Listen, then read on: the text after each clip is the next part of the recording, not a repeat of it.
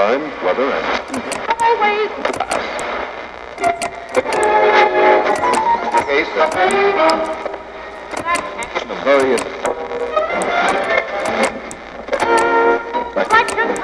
In the afternoon for our guest via the long lines is Eve Arden of Our Miss Brooks. Hi, are you there? Hi, John. Yes, I am. How are you? Fine, thank you. How are things out on the West Coast? Oh, beautiful. Gorgeous today. You have a voice that is enduring. I don't know whether I should start off by saying that, but uh, Well, it better be. is it a? It's one of the two or three voices that you hear and instantly you know who it is. Has that been a a blessing or what? Well, it's been kind of astonishing to me because if I get in an elevator and say three, six people turn around. Eve Arden, and I'm always embarrassed because it's a day when I would like not to be caught, you know. Yeah, yeah. Well, what happened? What do you do in a, in a situation like? I don't know if anybody can identify with that who has not been in it. What do you do when? I guess not. I'm very used to it now because it's lasted since our Miss Brooks, you know. Well, even before that, pictures I did, people identified my voice immediately.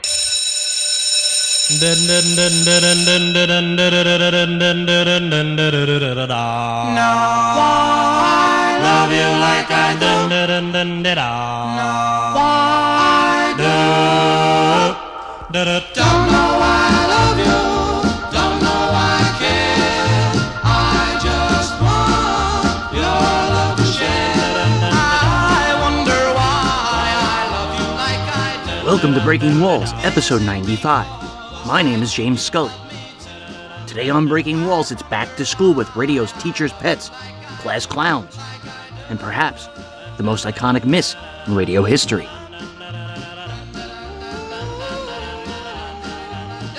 If this is your first time listening to Breaking Walls, welcome to the show. You can find this series on every podcasting platform and at thewallbreakers.com. Our opening theme song is Dion DiMucci's first charting single with the Belmonts. It's called I Wonder Why and was released by Laurie Records in April of 1958.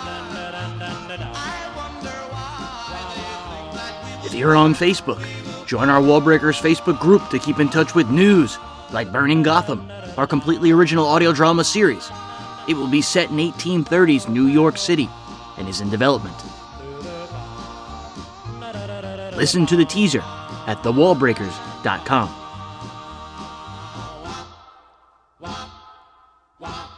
You can also support these shows for as little as $1 per month at patreon.com slash thewallbreakers.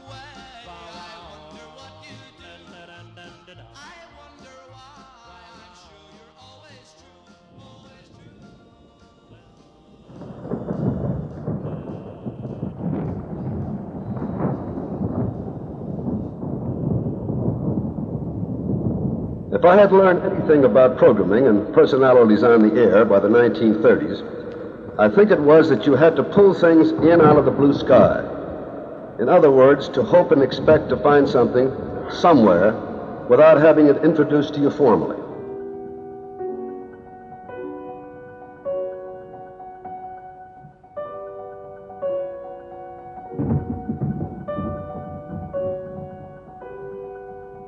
When the Columbia Workshop first took to the air on Saturday, July 18, 1936 at 8 p.m., network radio was 10 years old. The industry had spent the previous generation grappling with whether radio would be a commercial, government, or public entity, with what should air, and by discussing what would happen to wireless telegraphy that radio was born from. Radio was still a crude entertainment medium. Band shows and vaudeville style comedy dominated the dial. The Major Bowes Amateur Hour was radio's highest rated show, and NBC's dual red and blue networks aired eight of the country's top 10 programs. On the evening of the Columbia Workshop's premiere, New York City's three other big stations, WEAF, WJZ, and WOR, ran orchestral remotes opposite their debut.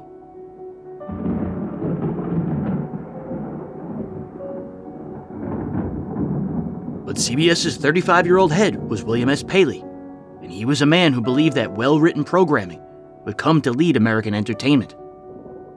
He felt that if radio was to become a legitimate art form, it would have to develop its own actors, writers, directors, and musicians. The first thing I had to do when I got over here was to change the program schedule altogether. We were getting no place with what we had, and start to build an organization, which, funnily enough, was not very easy to do. Uh, my friends, for instance, in Philadelphia, thought I was crazy. They thought this radio was a sort of a passing fancy. And uh, when I got to New York, I had difficulty hiring people. I didn't sit down and say, uh, this isn't my program for radio as to what I think it ought to become.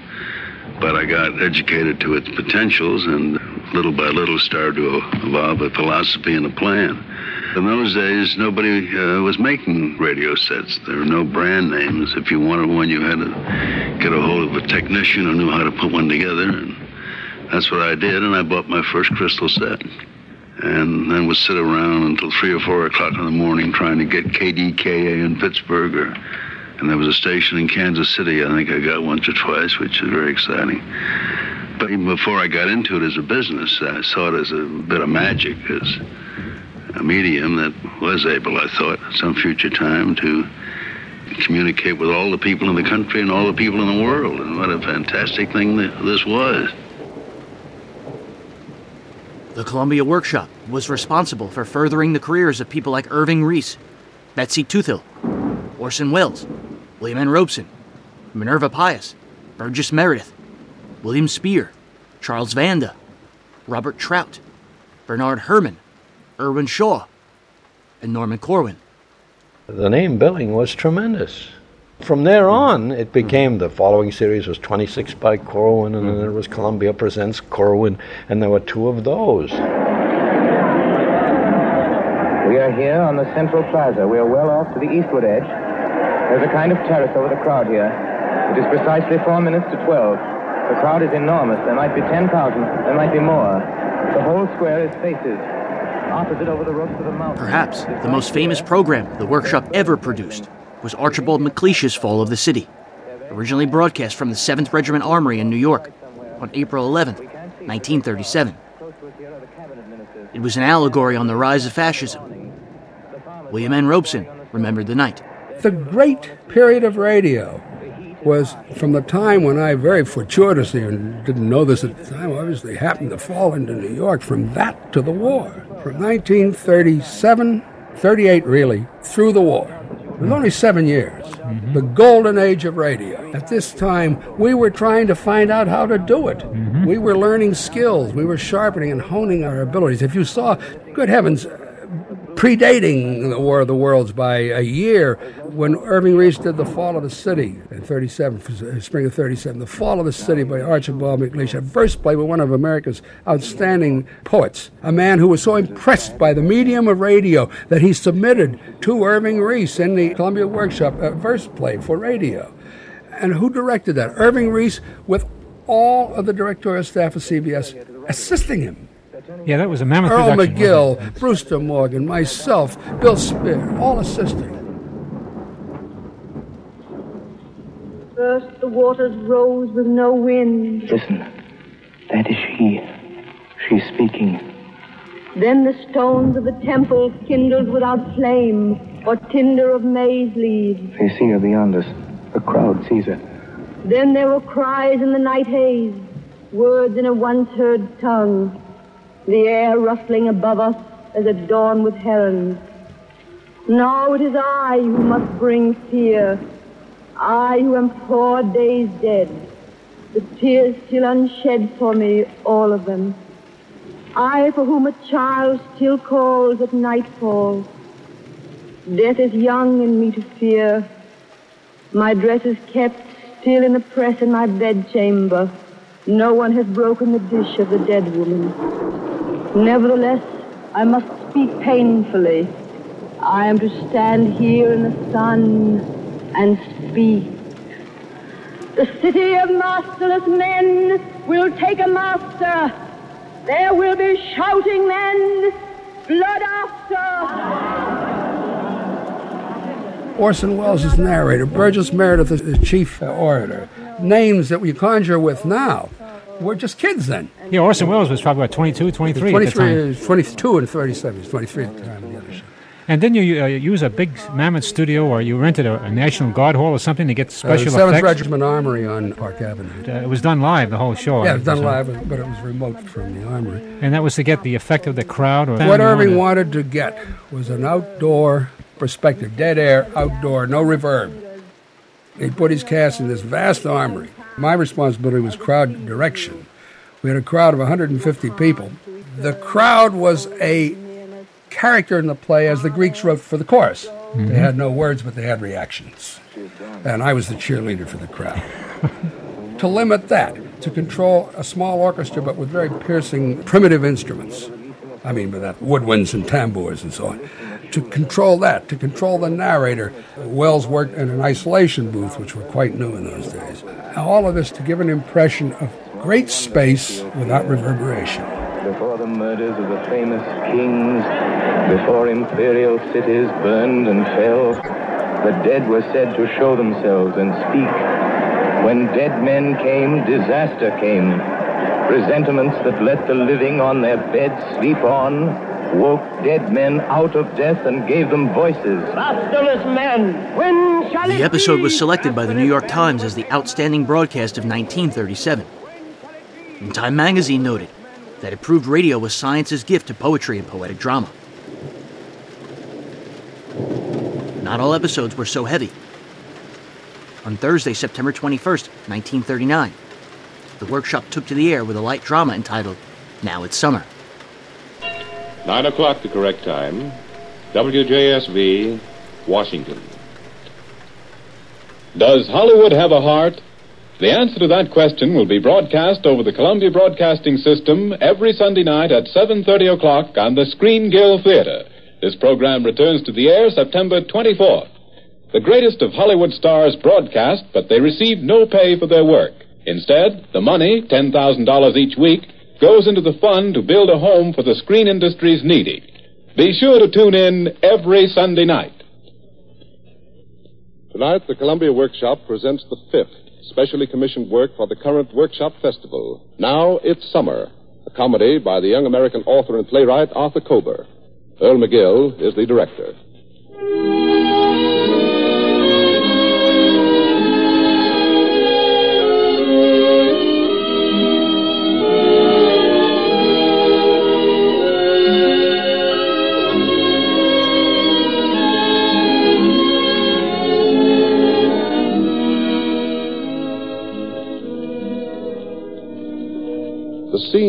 Is a high school classroom in elementary physics. Charles Trow has taught physics for over 20 years, and what he says, he has said again and again. Yes, sir. Now, Sweeney. Gee whiz, Mr. Trow, I'm supposed to see Mr. Considine after school. He'll give me holy heck if I don't see him. Uh, here's a sheet of paper. Make out a note to Mr. Considine saying I detained you, and I'll sign it. Gee whiz, what did I do anyways? I was just sitting there. I wasn't hurting nobody. Hurting nobody? No, sir, I wasn't hurting nobody. Hurting nobody? Hurting anybody. Said it. Ah, gee whiz, why are you always picking on me? What you got against me, anyhow? Every time I'm in the midst of an experiment or the explanation of some rule, you're either whispering to your neighbor or you're off stargazing somewhere. Now, I can't have discipline in my class if you're going to set a bad example, can I? But I wasn't whispering, Mr. Trow. Today I was doing nothing. That's it, Sweeney. You were doing nothing when you were supposed to be listening. I was listening. Don't contradict me. You were daydreaming. You had your eyes closed. That's the way I listen sometimes. No kidding, I really... Sweeney, this has happened too often to be an accident. I'm afraid I shall have to report you to Dr. Curtis. You wouldn't want me to do that, would you? No, sir. Well, what's your average mark, Sweeney? About 70. 70. Hmm. Do any of your other teachers find fault with you? No, sir. Nobody else picks on me. You're the only one. Why does. Mr. Considine want to see you? He's coaching the baseball team. I'm supposed to be in the park Keep right your now. seat, please, please. I'm not letting you go until we get to the bottom of this. Now, what is it, Sweeney? Come on, out with it.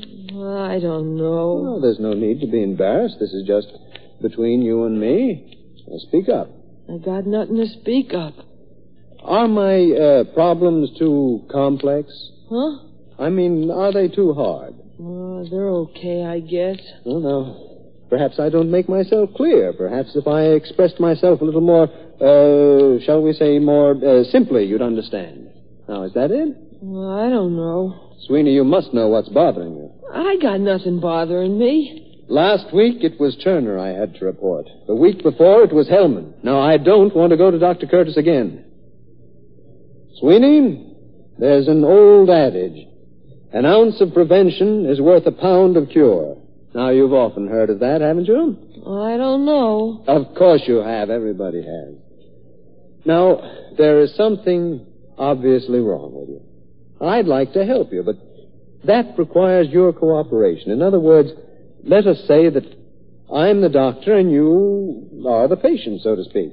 Now, in order to effect it, there you go again. What did I do now? Even when I try to help you, you won't listen. You were staring out of the window, wearing that sickish grin on your face.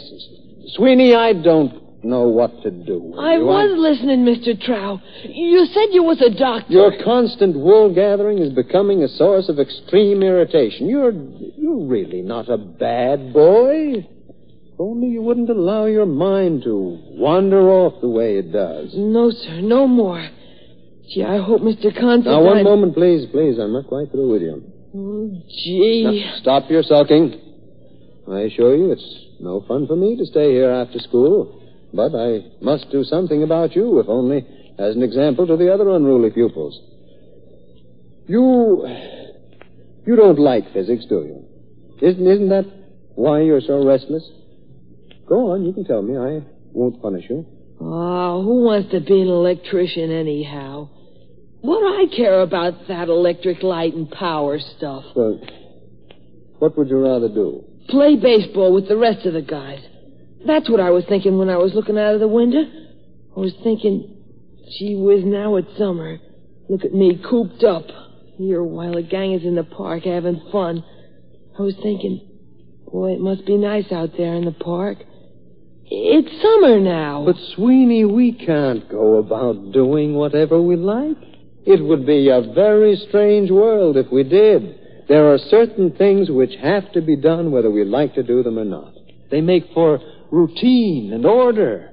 Now, if we were to neglect these duties, we'd have chaos and confusion. There are certain tasks that I have to perform whether I want to or not. I, too, would like to be out in the fresh air. There's also a park a few blocks from the boarding house in which I live. I haven't been there in, oh, let me see now. Uh, well, uh, never mind. The fact is that I frequently hear some of my neighbors arranging to go there. There are times when I'm tempted to go along. But do I leave my work? Do I take time off? Do I neglect my duties? The answer, Sweeney, is emphatically no, I do not. Even though it is summer and there is a park nearby. Routine and order, Sweeney, are the great secret of life. Now learn the simple art of self-discipline. For example, make a point of arriving at your classes promptly. Devote all your thought and energy to the subject in hand. Then, when your classes are over, you can relax. Play your baseball in the park. Have your good time. Happy in the knowledge that you've done your... Sweeney, I give up. You're incorrigible. What's the matter? What did I do now? Come along, come along. I'll take you to Dr. Curtis. Perhaps he can drill some sense into you. Gee whiz, I'm always doing something wrong. Even when I sit nice and quiet, that's wrong. Nothing, nothing I say seems to penetrate. Everything goes into one ear and out the very same ear. Honest, Mr. Trow, I was paying attention. You were I was- busy. You were busy scribbling away while I was talking. Sweeney, does anything ever stir in that cranium of yours? Yes, sir. Really? How surprising. What were you writing? Oh, it's nothing. Let me see it. It's just a plain piece of paper, that's all. Come on, let me have it. I'm curious to see what you think of. If you think at all while I'm talking. Well? It's just some scribbling, Mr. Trow. It ain't got no sense to it. No, I don't doubt that for a moment. I'm waiting, Sweeney. Oh, gee. Open your fist, please. Now, let me see what. what What made you write this? I don't know. Old Donald Duck. Mr. Trow, Old Donald Duck. Old Donald Duck? I didn't make it up, Mr. Trow. Honest, I didn't. The rest of the fellas, they all you got You mean that the other pupils also call me this? Do they, Sweeney? I want to know so I can be, well, uh, prepared, so to speak. Do they? It's kind of like a nickname. You know, like Red and Shorty and... Old Donald Duck. Is that right? Yes, sir. This broadcast was recorded by the CBS affiliate WJSV in Washington, D.C. Please tell me. The station recorded its entire 19 hour broadcast day. Well, It was for a collaboration with the National Archives. you always go like this. Now then, quack, quack, quack, so to speak. Exactly. Quack, quack, quack, That's enough. quack, quack. I don't want to hear any more. It was also the first time that such a comprehensive undertaking had been done. Yes, I know, I know. All right, Sweeney. I asked you and you told me. That's what I was scribbling. I was thinking, gee whiz, now it's summer. There's the park, and I'm cooped up while old Donald Ducky keeps right on quacking. Quack, quack, quack, quack, quack. I've had enough of that. Get out of here. Get out at once before I... Yes, sir, yes, sir. Gee whiz, all I did was tell you what you asked me. Stop! Old Donald Duck. Mr. Trow, you are old Donald Duck. Quack, quack, quack, so to speak. Quack, quack, quack, quack. The professor goes to the park to clear his head. There he meets the female lead played by Anne Shepard. Miss Shepard was born Shindel Kalish to a Yiddish theater producer. No, please. Miss Kalish was the winner of the Drama Award from the Jewish People's Institute of Chicago in 1932. You know, I didn't mean to drive them away, really. I, I didn't. I... Don't let it bother you, Pop. You know, I couldn't help listening. You get They were- gray hair if you worry. I thought they were both very sweet. Yeah, And then, sweet. Yes, and and so uh, young. I oh, I'm really sorry I frightened them away. Look, Pop, Well, I wouldn't worry none about those birds if I was you. You get used to things like that around here if you just hang around for an hour or so. oh, you seem to know this park. Know it. I memorized it. Mention any leaf, I'll tell you where it is. What else I gotta do? Sit in my two by four and get a nice steam bath when I can sit out here in the open. Look at it, trees and flowers and lots of nice green grass. I like green for a color. Uh, this is here and has been all these years. What I'd be doing at home right now is sitting and staring at the walls and thinking, what good am I? Where do I come in, anyways? Well, in the park, I don't know. People go past you, some happy, some sad. You start wondering about them. Maybe they got their troubles. Maybe they ain't even got a two by four with walls to stare at. Then I don't feel so bad. Now, why should somebody else's troubles pep me up? I don't know why. Still, it does. Old Donald Duck, huh? Mr. Trout. Quack, quack, quack. Yeah? The man who invented parks ought to get a medal. Don't you think so? Hmm? Oh, I, I beg your pardon? I was talking about the park. Oh. uh, uh, would you believe it? This is my first visit here. Yeah, in almost 20 years. No, no, I live only a short distance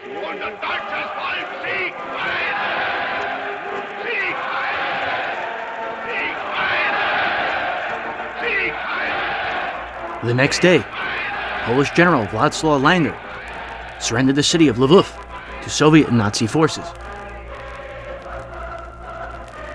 Within three hours, the Soviets broke the terms of surrender. Most of the Polish army officers were murdered by secret police in 1940.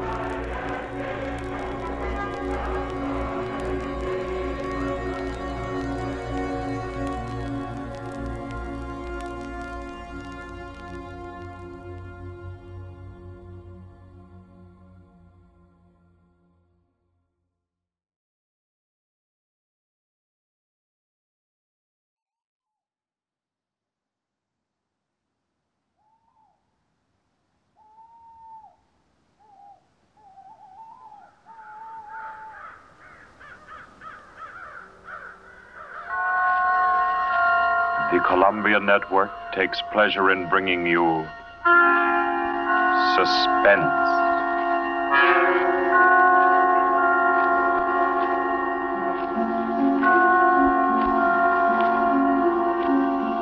Suspense. Stories from the world's great literature of pure excitement. A new series frankly dedicated to your horrification and entertainment.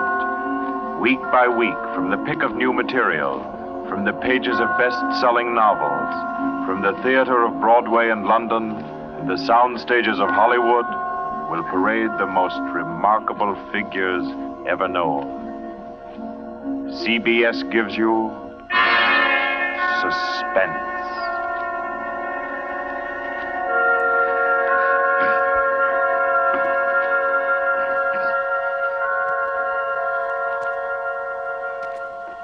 Tonight's presentation is one of the finest of the contemporary stories of mystery and terror. John Dickson Carr's famous novel, The Burning Court. Suspense premiered on CBS at 9:30 p.m. on June 17, 1942. During its 20 years on the air, the show offered listeners the best in high anxiety drama. The first 6 episodes were under the supervision of Charles Vanda. By late July, the series was turned over to William Spear. Well, Bill, when did uh, Suspense go on the air, and were you involved with it from the very first? I was not involved from the very first. The show was conceived by Charles Vanda, V A N D A, a very wonderful producer and, and great old friend in California. And it came about in uh, 1940 as part of a series called Forecast, which CBS put on in the summer as a replacement for the Lux Radio Theater, which used to play 46 weeks a year but took a eight week hiatus. And up until then, they had just filled the show with anything that the network could find. But we came up with the idea of using that eight weeks as a, a testing ground, a pilot, it would be called today, a ground for new shows, one of which was Suspense, another was Duffy's Tavern. Several shows were sold and, and went on into uh, getting well known in radio. Some others fell by the wayside. Spier proved to be an incredible director. Soon, a talented crew of radio actors with Broadway cachet were guest starring. In January of 1943, production of Suspense moved with Spier to Hollywood. There it is. Did you hear it? Agnes Moorehead first appeared in The Diary of Sophronia Winters on April 27, 1943. And four weeks later, in Lucille Fletcher's Sorry Wrong Number. The police department. I started to read it, and it got so nerve wracking that I thought, no one will listen to this, you know, because it's, it just unnerves you as you go along in the story. Hurry. Oh, oh no, come here. I don't know what to do. I don't know what to do. I don't know what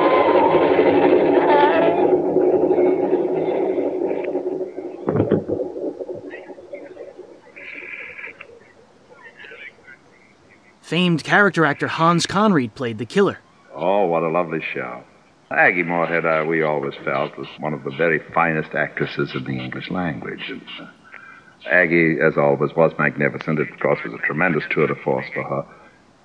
Police Department, Sergeant Martin speaking. Police department?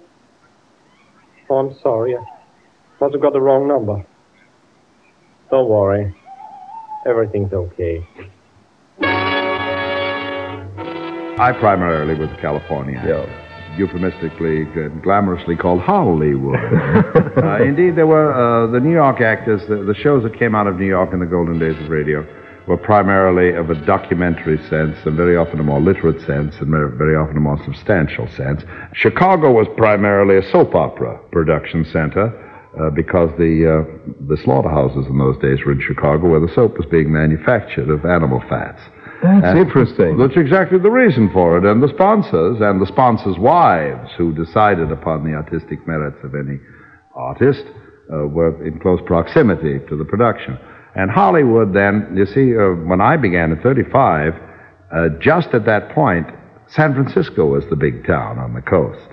And uh, up to that point, uh, motion picture artists, motion picture performers were forbidden to appear on radio for fear they would lose their, their glamour. And since tickets cost 35 cents apiece to go to the motion pictures, uh, there was a, a real problem until someone's nephew, I suppose, in one studio decided, let our actor, our motion movie star, step into your living room. And the phrase was born, and suddenly there became a vogue for motion picture actors. Now, the movie star was named and starred. He was the great glamorous attraction. And that's how Hollywood expanded into the glamour show. But those surrounding him were the workaday uh, able actors who played part after part after part. Late in the year, Roma Wine signed on as sponsor, and beginning on December 2nd, the show moved to Thursdays at 8 p.m. Hollywood's best loved working on suspense. In fact, the first Roma show starred Cary Grant, who said, If I ever do any more radio work, I want to do it on suspense, where I get a good chance to act. Oh, David! She's out there! Something hit the back of the car. It's her! Is the door locked on your side? Yes, yes. Well, what if she breaks the windows? She's got a cleaver. In that flash of lightning, I saw somebody. Is it the crazy woman? I can't tell. She's lying on the road. Can you see her? Is she still there? Too dark to see. Have to wait for the lightning. I saw her. She's getting up now. She'll kill us! She'll kill us! Calm down. Please. The fifth Roma episode, broadcast on December 30th, 1943, was called Finishing School. Written by British crime writer Ethel Lina White, it starred Margo, Elsa Lanchester, and Janet Beecher.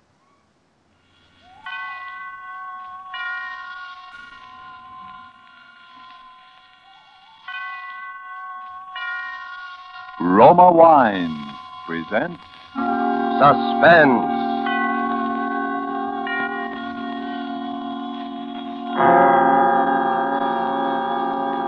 Roma Wine, made in California for enjoyment throughout the world. Salud. Your health, senor. Roma Wines toast the world. The wine for your table is Roma Wine, made in California for enjoyment throughout the world. This is the man in black, here for the Roma Wine Company of Fresno, California, to introduce this weekly half hour of suspense. Tonight in Hollywood, Roma Wines bring you a distinguished all feminine cast of stars headed by Margo, Miss Elsa Lanchester, and Miss Janet Beecher. The suspense play which stars these ladies and which is produced and directed by William Spier is called Finishing School. Despite the absence of male participants in Ethel Lina White's story, we can promise you there is nothing dainty about the proceedings. And so, with finishing school and with the performances, in the order of their appearance of Margo as Caroline Watts, of Janet Beecher as Melody, and of Elsa Lanchester as Dean Sterling, Roma Wines again hope to keep you in suspense.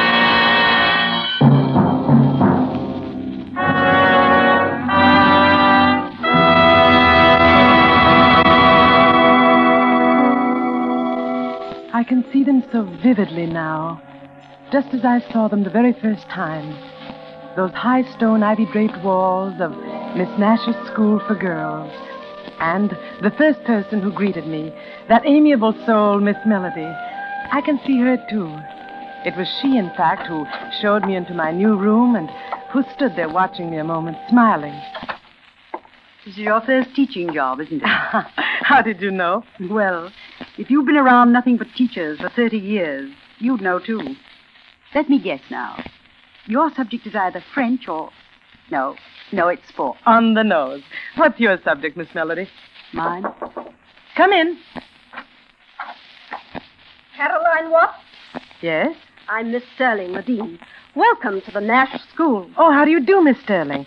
I've been looking forward to meeting you. Thank you.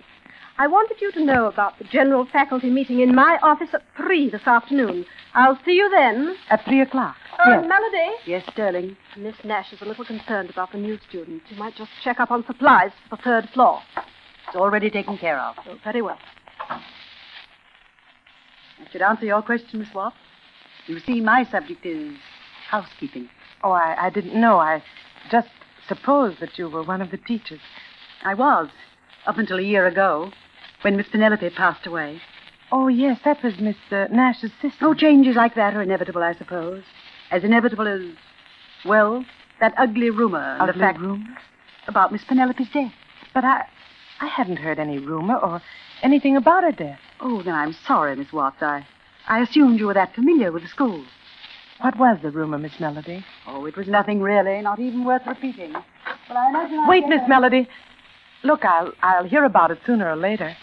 Well, it, it was just a silly, stupid tale. But somehow it got around that Miss Nash's sister had been frightened to death.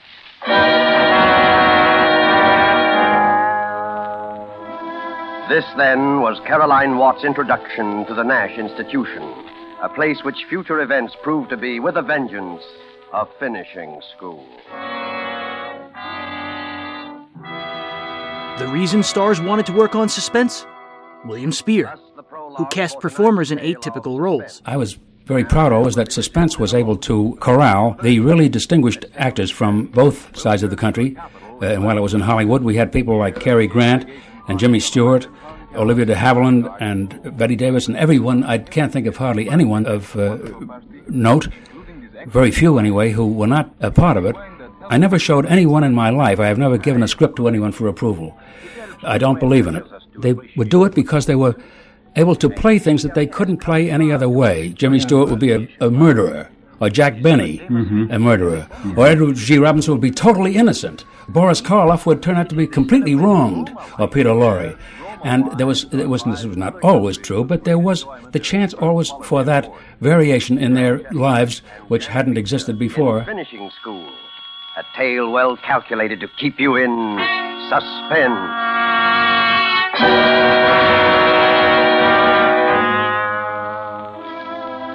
Frightened to death. Miss Nash's sister. Well, if I had known then what I know now, I would have been able to judge with real accuracy the importance of Miss Melody's remark. But the excitement of my first classes left little room for other thoughts.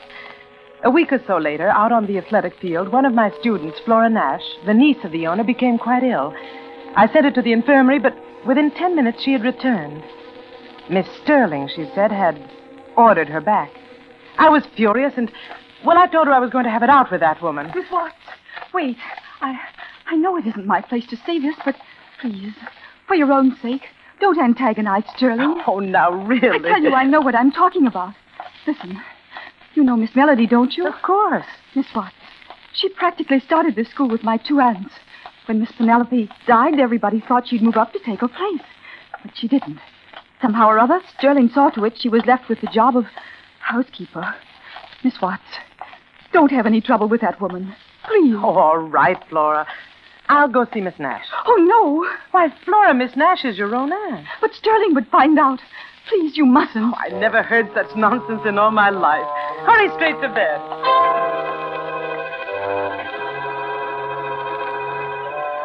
I went to the top floor of my building and entered the small waiting room of Miss Nash's quarters. It was empty, but just opposite was the door to the private apartment, almost halfway open, and I walked over to it, ready to announce myself.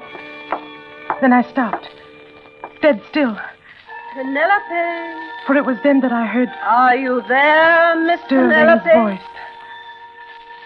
We're almost in touch. Yes, I hear her now. Very faint, but nearer. Nearer. It was an incredible sight. Miss. Seated at a table wholly unlike the elderly but austere white haired lady I'd seen before was Miss Nash. Her eyes were closed, and swaying gently, she seemed utterly transfixed as she listened to Dean Sterling's low murmur. We're here, Miss Penelope. We're waiting. Yes. Speak to her, Miss Nash. Speak to her now. Oh, all right. Uh, can can you hear us, Penelope? Uh, Miss Sterling says you says you have predicted some tragic accident for another of our loved ones. And then Sterling turned toward me. What? What are you doing here? I. I'm sorry. I, I wanted to speak this with is not Miss the Nash. time or the place for that. Uh, what is it? Uh, Miss what? Miss Nash, it's about your niece. I really. I'm familiar with this matter about Flora, Miss Nash, and at the moment I don't want you to be disturbed by anything so trivial. Trivial? But I. Well, I don't see how you can to call it trivial, Miss Sterling. Flora was ill today. Why did you send her back to the field? Because she was no more ill than you are. She was simply up to her old trick, playing on the sympathy of a new teacher. Come, we'll talk about this outside. No, I. Miss Nash, your niece. Uh, Uh, Miss Sterling. She'll handle it. Uh, Miss Sterling knows best. Yes, Miss Nash. Good night. Good night. If you'll just step out here. No. Miss Sterling, you evidently don't realize that Flora Nash suffers from a slight heart condition. It's entered on her card. I'm sure it is because I entered it. I'm a fairly competent judge of her state of health, Miss Watts, for the simple reason that I happen to be a registered nurse. Can you say the same? Well, no, I. After this, please be assured that I don't take a practice of deliberately murdering my students, especially the niece of my employer. I'm very sorry, Miss Sterling. Very well, Miss Watts. That will be all. But it wasn't all. I was bewildered, even alarmed, I suppose, at the recollection of that voice calling out, Miss Penelope. And I went to the one person that I felt must be told. For quite a while, the housekeeper said nothing, then she motioned me to a chair. You might as well know this, Miss Watts. Sterling, you see, has deluded Miss Nash into believing she can actually hear Miss Nash's sister. She then reports, relays, messages which are supposed to come from Miss Penelope. But, Melody, I'm afraid I don't understand. My dear, these messages direct Miss Nash to delegate more and more power to Sterling. That's her grip on Miss Nash. That's the instrument she's using to get the whole school away from her. I, I can't understand. Miss Melody, how could she ever delude Miss Nash that way? The head of a school and intelligent. Also an old, grief-stricken woman, Miss Watts. More important, she's a woman who's been thoroughly sold on Sterling's clairvoyant power. You see, Sterling's made quite a number of predictions, and always they've come true. They've come true? Because she makes them come true. Miss Watts, there's a reason why I've told you this. I have the feeling that rather soon there'll be another prediction. And somehow, some way, it mustn't be allowed to come true. I want your help. Miss Melody, what could we do? Yes. Sterling. What? I'm perfectly aware that you regard me as a very ominous creature, a sort of Lady Macbeth. No doubt your special charge, Flora Nash, shares the same view. So, uh, bring her along when you come to my cottage tonight. Your cottage? Yes, there'll be some other girls. I'm having a little party. Well, I, I hadn't. What's the matter? Don't you want to? What? Oh, yes. Yes, of course I do, Miss Sterling. I, I, I'd love to come, thanks. Roughly six million people tuned into Suspense during Roma's first month of sponsorship. Over the next four seasons, the show would become a Thursday night mainstay.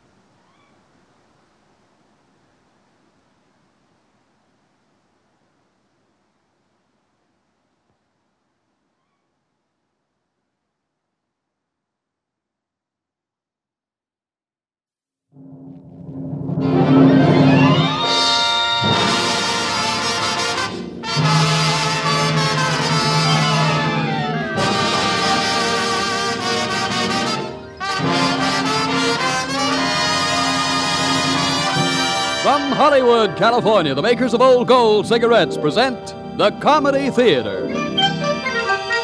The only radio program that brings you every week the greatest stars in the greatest comedies. Tonight's play, The Milky Way, starring Robert Walker, Jimmy Gleason, Eve Arden, and Nat Pendleton.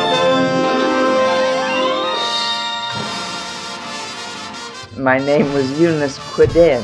Quiden. Mm-hmm. But I always hated the Eunice part of it. Then when I got to New York, I worked for Lee Shubert in the first Shubert Ziegfeld Follies that Billy Mhm. Burt produced after Ziegfeld had died. And Lee Shubert said, We're going to put your name up on the marquee, and we can't put Quedens on there. it's too long. So that's when I came up with Arden. I was waiting to go in and see him, and he'd kind of given me a deadline on a name. And I was reading a book, and the heroine was Eve. And I had a package of Elizabeth Arden's cosmetics in my hand. And I tried it out on him, and he liked it, and that was it. And in this corner, we have Eve Arden. I'm Ann Westley. I know my way around. Every chorus girl does. Right now, I'm Gabby Sloane's girl, but I'm thinking of making a change because he's so busy with his prize fighter, I don't even get time to talk to a horse. And last but certainly not least, we have Nat Penn. Eve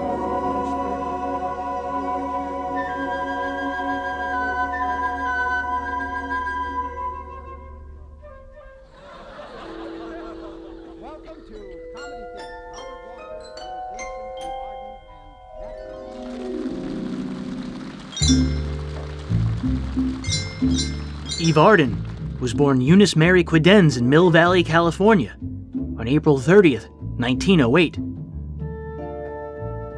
Her mother, Lucille, a milliner, soon divorced her father, Charles, and went into business for herself. Eunice was sent to a convent school in San Rafael and later attended public high school in Mill Valley. I had a great complex because I had an extremely beautiful mother who had been in the theater for just a short time.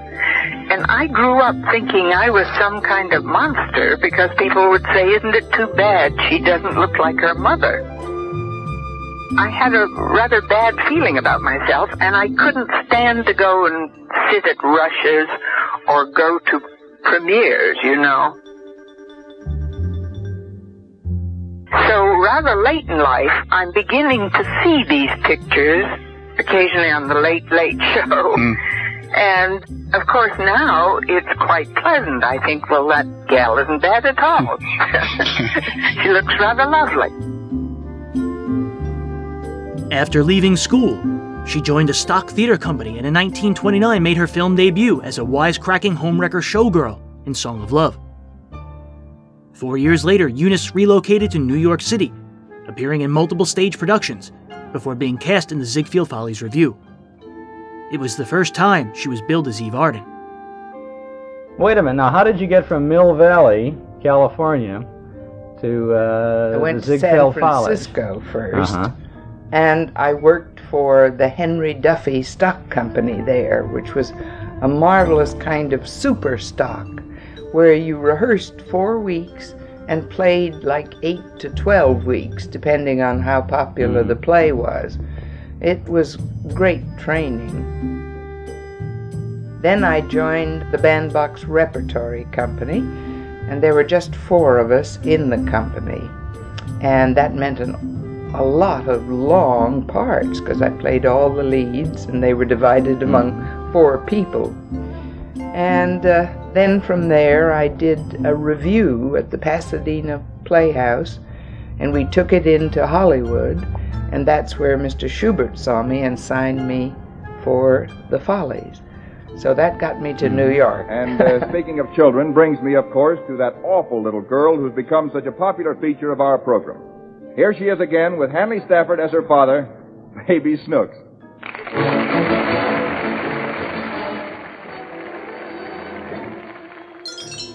In 1936, Eve made her CBS radio debut opposite Fanny Brice in the Ziegfeld Follies of the Air. It's not eight yet. Is it seven? Brice played it's Baby Snooks and seven. Arden played her mother. Comes after seven. This led to teaming with Ken Murray on his Wednesday night program, sponsored by Campbell's Soups.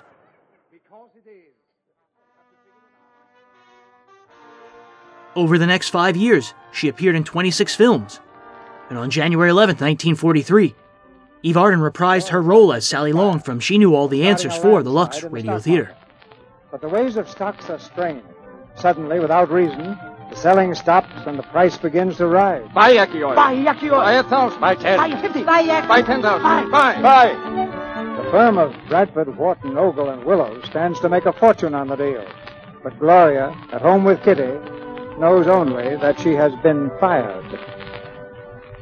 Then what did you say? I said, I'm only trying to be helpful, Mr. Willows. And then he said, We've had enough of your help. You're fired. Then what happened? I was fired. And all because of one silly little word. I don't get it. Look, it's all so simple. What is? Well, if they lost all their money being bears, why didn't they turn around and be bulls? Oh, Kitty, shut up. That's what got me fired. That must be Randy. Kitty, will you see how the dinner's coming along? Okay, but I still don't. You and uh, Lucille Ball kind of were typecast as the businesswoman kind of a role, or the, the secretary, yes, the other secretary and best friend of the heroine Yeah. who There's- never got the man. There's a Ted Sennett wrote a book called Lunatics and Lovers about those uh, screwball comedies Mhm. of the 30s and the 40s, and you were Yeah. very evident in many of those. Oh, really? And I uh, seen oh, you know about it. I mean, you were evident in the screwball comedy. Oh yes. And he said that trying to describe the role that you played in Mhm. those films, you would walk onto the screen, dispense acid like wine to the fools you were obliged to tolerate, and then make a nice exit. And you know, I think that really did kind of sum up your well, that screen that role. covered maybe a few of them. Uh-huh. But I never thought I was so acid.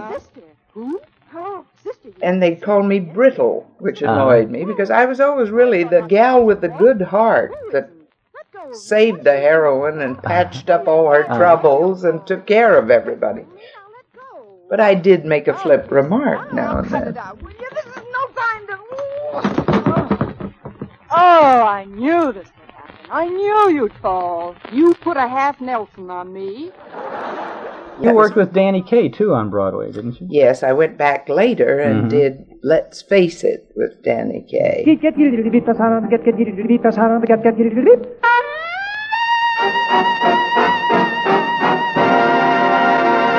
This is the Danny Kaye Show with Eve Arden, Lionel Stander, yours truly, Ken Niles, and the outstanding music of America's top band, Harry James and his music makers. On January 6, 1945, Eve Arden joined CBS in a regular role opposite Danny Kaye on his new highly promoted Saturday night CBS radio show. As neighbors For your entertainment, Pabst Blue Ribbon 33 fine brews blended into one great beer presents 33 fine talents blended into one great comedian, Danny Kaye.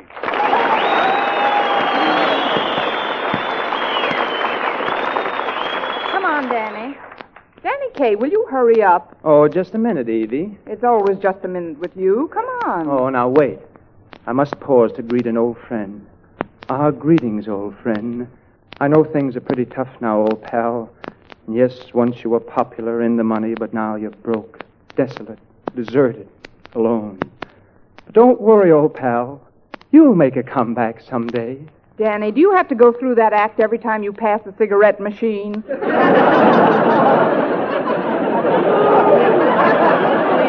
But Evie, they worry me. Standing around doing nothing. I, I wonder if they could put bananas in them. You worry about everything but the things you should. At 23, K Star was just beginning to crest. He was a master of tongue twisters, eh? double talk. He loved the sound and rhythm of languages and was at home with almost any dialect. How many letters did I get? Think of a number. One. Bingo. Now read it. The show's writers included Goodman Ace and Abe Burrows. Gosh, my first fan letter. I feel like a bride. Well, brush the orange blossoms out of your eyes and read it. Okay. It says, uh, big money in Belgian hares. Put a couple of our giant Belgians in your backyard, and they'll soon be paying the rent for you. Send for our free booklet, Splitting Hairs. Just what I thought, Evie. The only people listening to me last week were rabbits. Well, it's a start. Oh, hello, Lionel. Hi, Lionel. Look what I got for you, Danny. A whole bushel basket full of letters. Ain't it wonderful? For me, Lionel? No kidding? Yeah. This is definite evidence and testimony that the American public have taken their collective pens in hand and inscribe their felicitations and congratulations for posterity. Sic transit gloria de haven. Ooh, all this mail. Let's see what they say. Here's one from Tootsie Smith of Evansville, Indiana. Blue Ribbon Program. Please send me photographs of Harry James and Ken Niles. They are my dream men.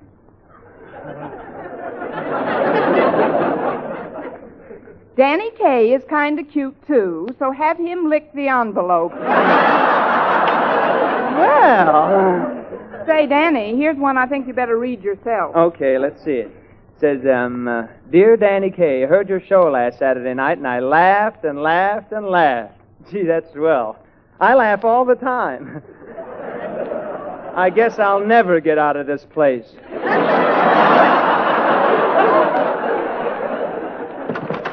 Well, Harry James. Come on in, oh, Harry. Hello, Harry. hello, hello, everybody. Pull up a trumpet and sit down, Harry. I was just looking over my fan mail from the first show. Say, did you get any letters, Harry? Yeah, yeah, I got one, but I feel kind of silly reading it. Oh, go on, read it, Harry. Well, okay. Dear Maestro, besides being a fine musician, you are a great personality. You have the charm of a Boyer and the appeal of a Van Johnson. Sincerely, B.G. B.G.? B.G. Could that possibly be Betty Grable? Well, it ain't Benny Goodman, brother. Say, Harry, here's a legitimate fan letter for you. It asks for you, the boys, and Kitty Kallen to do the new Columbia recorded arrangement of I'm Beginning to See the Light.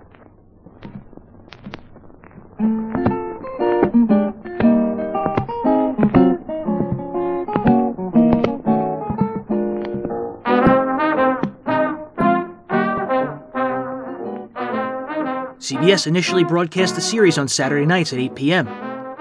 It was radio's lowest rated evening, but roughly 9 million people still heard the show. In April, the show moved to Friday evenings at 10:30. Ratings dipped further. Eve Arden felt underutilized and left the program after June 1st, 1945. By then, her unique voice and smart delivery were in the ears of NBC producers. They needed a new co star for Jack Haley on the Sealtest Village store. Haley was a singer, dancer, and comedian, known for his role as the Tin Man in The Wizard of Oz. I was doing, uh, I believe it was Wonder Bread. No, Continental, Continental Bakery, Bakery, yeah. uh-huh. I was doing that at that time. I'd worked for National Dairy. I had a show for them a couple of years. Was that Sealtest? Yes, Sealtest. Uh-huh. yeah. We had quite good ratings, you know. Hmm. The easiest job in the Uh-huh. world was radio. You took a piece of paper and read it for a half hour, which wasn't totally a half hour because there were commercials in Hmm. between. That was the easiest. It was like stealing money. The show had reached the height of its popularity with Joan Davis as the female lead, peaking in 1945 with a rating of 21.5. When the season ended, Davis left NBC for her own comedy show on CBS. Jean Carroll was brought in for the summer, but NBC wanted someone else, a permanent co star. On September 27, 1945, Eve Arden became that person. Jackson on smoothie, Jackson on softy. The Sealtest Milk and Ice Cream divisions of National Dairy present Jack Haley in the Sealtest Village store with manager Eve Arden, our singing star Bob Stanton, and our guest tonight, Vincent Price, and starring Jack Haley.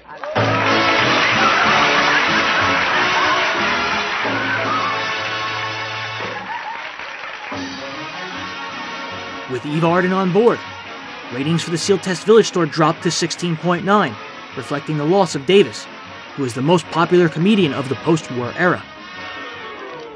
There comes a time in every businessman's life when he feels that he should turn to something more important. Jack Haley is no exception. He has turned to the study of music. And as we look in on the Sealtest Village store, we find him telling Eve Arden all about it.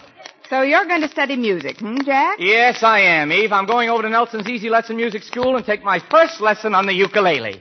The ukulele? Well, why a passe instrument like the ukulele? Well, because of a frustration I had when I was in college. In those days, all the fellows played the ukulele except me. My mother made me study the trombone. Well, what's wrong with the trombone? Well, it's not a very romantic instrument. The other guys would take their girls out in a canoe, sit opposite them, and play the ukulele. I couldn't do that with a trombone. Meanwhile, Miss Arden was busy appearing in three high budget films Danny Kaye's, The Kid from Brooklyn, Barbara Stanwyck's My Reputation, and Cary Grant's Night and Day. He used to take me canoeing on the lake and serenade me with the tuba. Serenade you with the tuba. How did it sound? I wouldn't know. Every time he hit a high note, he blew me out of the boat. I'm going over to Nelson soon to start my ukulele lessons. I want you to come along, Eve, and. Oh, look who just came in. Virginia Martin. You know... In the fall of 1946, the Village Store's ratings dropped again to 12.3. Jack Haley left the next July, and Jack Carson arrived.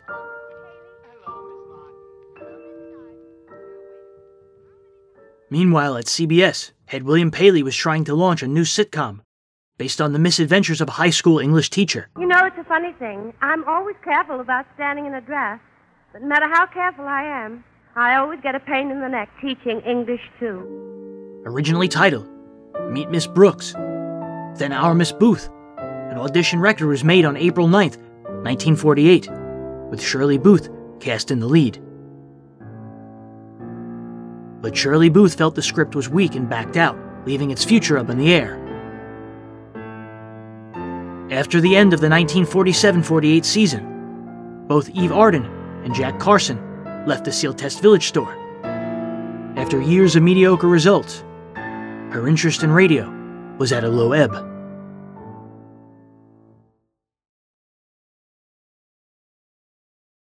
You moved from films with ease into radio. You worked with Ken Murray for a while. Yes. Jack Haley. I did those uh-huh. things when I was working in the theater in New York. And then I came out on the coast with another one of those. I did a show with Danny Kaye on radio. And then finally along came Miss Brooks.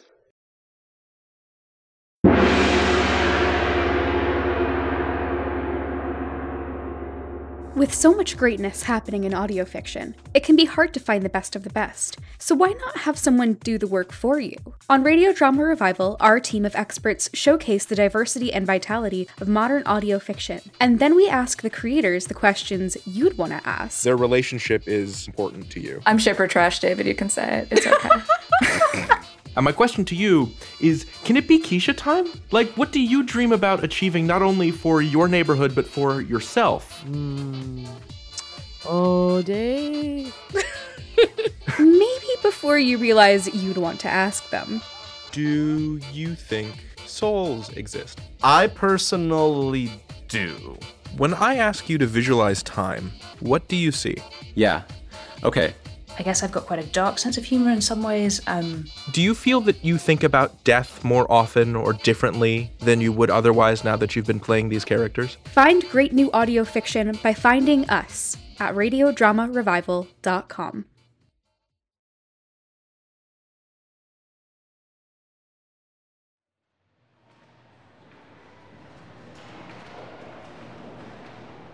It came about rather strangely.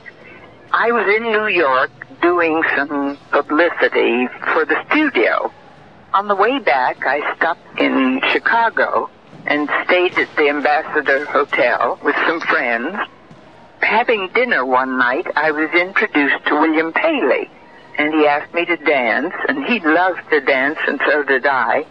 So we kind of hit it off very well. And I think that was the beginning, because about a week later, I was called by CBS and asked to make a record for our Miss Brooks.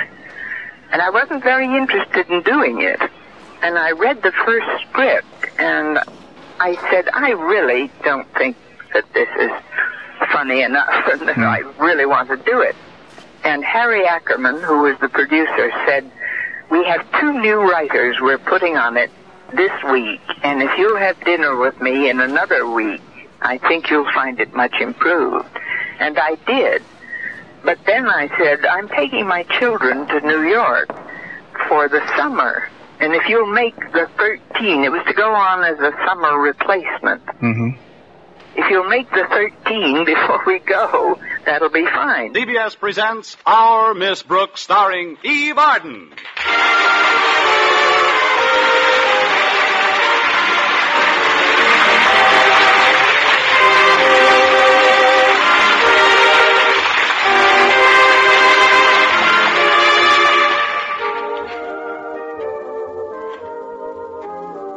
Our Miss Brooks is a school teacher. To be specific, she teaches English at Madison High.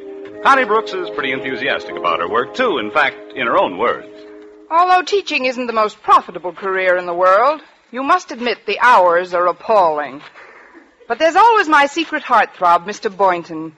He's the biology teacher at school, and a sweeter, more intelligent scientist never brushed off an English teacher to play footsie with a frog. But he'll come around. Even a biology teacher must sooner or later get a little biological. Meanwhile, I can dream, can't I?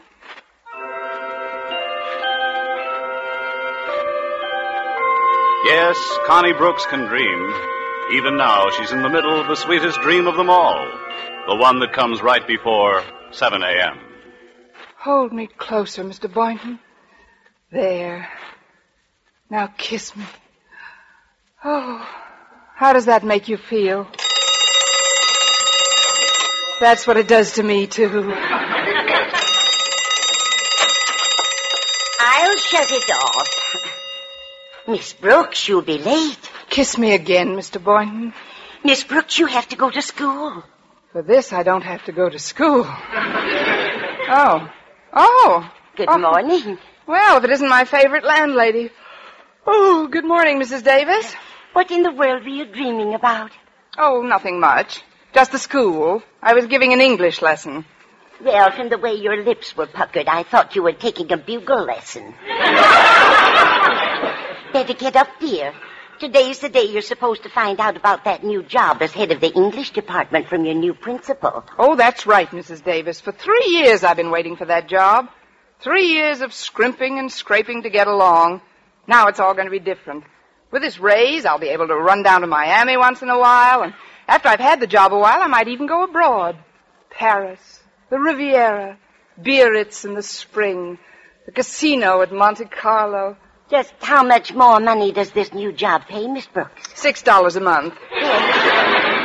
You better watch your step at Monte Carlo. Money goes pretty fast down there. Money goes fast anywhere. I haven't been able to catch any for years. Now hurry and get dressed, dear. I have a lovely surprise for your breakfast. Another one of your surprise recipes, Mrs. Davis? I hope it's not clam fritters again. You see, dear. Come along.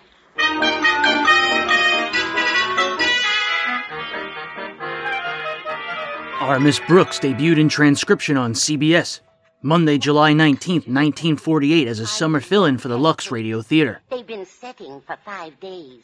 The role of Connie Brooks would come to define Eve Arden's career. But when they were giving her a first name, I had just adopted a little girl and named her Connie. So I said, How about Connie Brooks? And that's hmm. what it gave. Oh, please, Mrs. Davis, no. Well, just one bite. Tell the truth now. Aren't they delicious?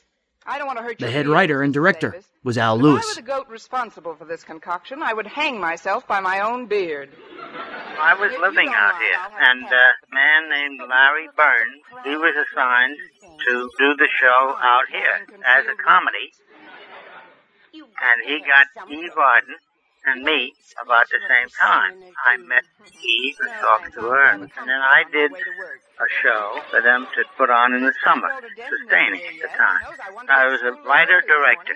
We did a few shows, and, you know, people liked it, and then we got a sponsor. Yes, my Chevy's still in the shop. I had a little accident Saturday. I ran into a parked car. Oh, that's too bad. I hope you reported it to the police. I didn't have to. They were sitting in the car. Oh, that's good. I'll get it. Oh, Miss Brooks. Come in, Walter. Well, Walter Denton, how you've shot up since I saw you last. You saw me yesterday, Mrs. Uh, Davis. My, how time flies. Come on, Walter. I've got to get down early. The new principal takes over today. What's his name, dear? Uh, Mr. Conklin, Osgood Conklin. Osgood Conklin? Why, I've known him for years. We went to school together. Really, Mrs. Davis? What kind of a man is he, anyway? Well, the other children used to call him Stoneface because he never laughed. Oh, fine. Well, I shouldn't say never. I did hand him a laugh one time when we were out ice skating. He was practically in hysterics. What happened? I broke my leg. He sounds about as friendly as a subpoena.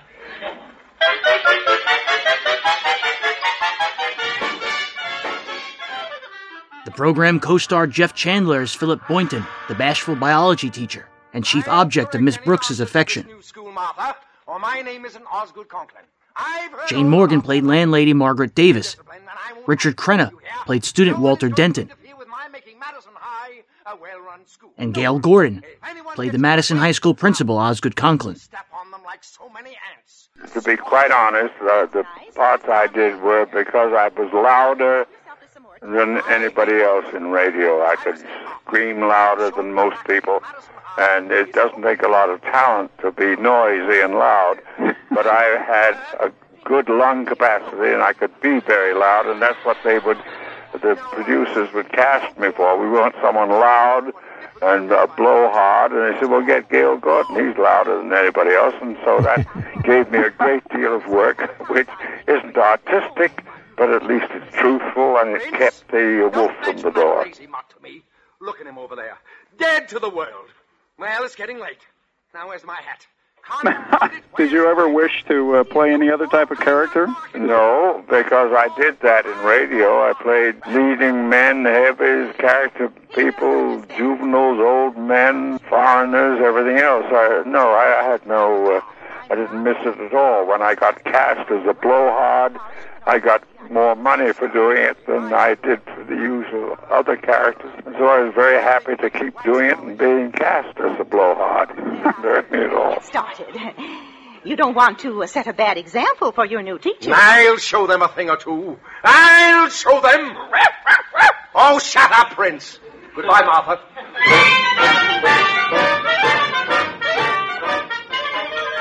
The show also featured Gloria McMillan, Mary Jane Croft, Gerald Mohr, and Maurice Marsac.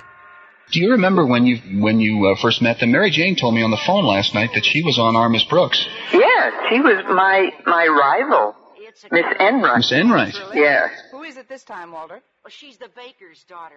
Penelope. and uh, and you knew Jeff Chandler, Oh yeah. my original leading man. My daughter came here today and said, "Mother, I got a cassette of of our Miss Brooks," and she said. Jeff Chandler was on it. So she was kind of surprised. That he was on it for as long as he was. Well, yes, she didn't realize that he had been the first one. Brooks. You see, she doesn't think that I'm mental enough. I can't understand it. And I figured, well, you being an English teacher as well as a woman, well, you'd know how to make her think I was brainy. You know, intelligent. I hate to trade on just my sheer animal magnetism. You know what I mean? Well, you are a little beastly in spots, Walter. Don't blame yourself. From the beginning, teachers everywhere identified with Connie Brooks.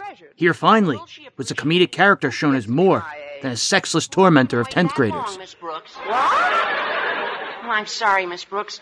I guess I'm not very mental at that, but you will help me out, won't you? I'll come over to Mrs. Davis's tonight and we'll write a letter together. What do you say? Well, I don't know, Walter. Walter, look out! That car! What car? That big black touring car! Big black touring car?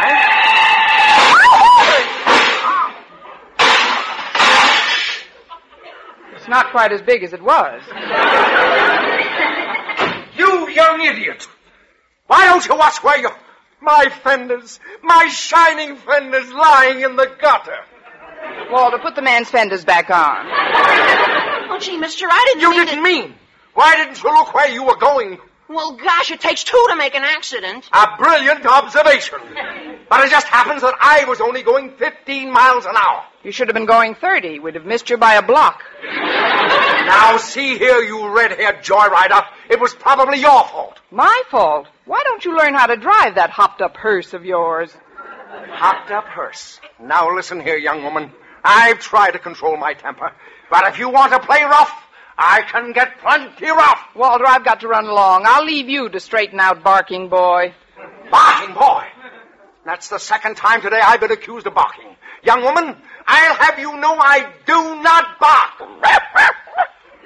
Who's your friend? Go home, Prince.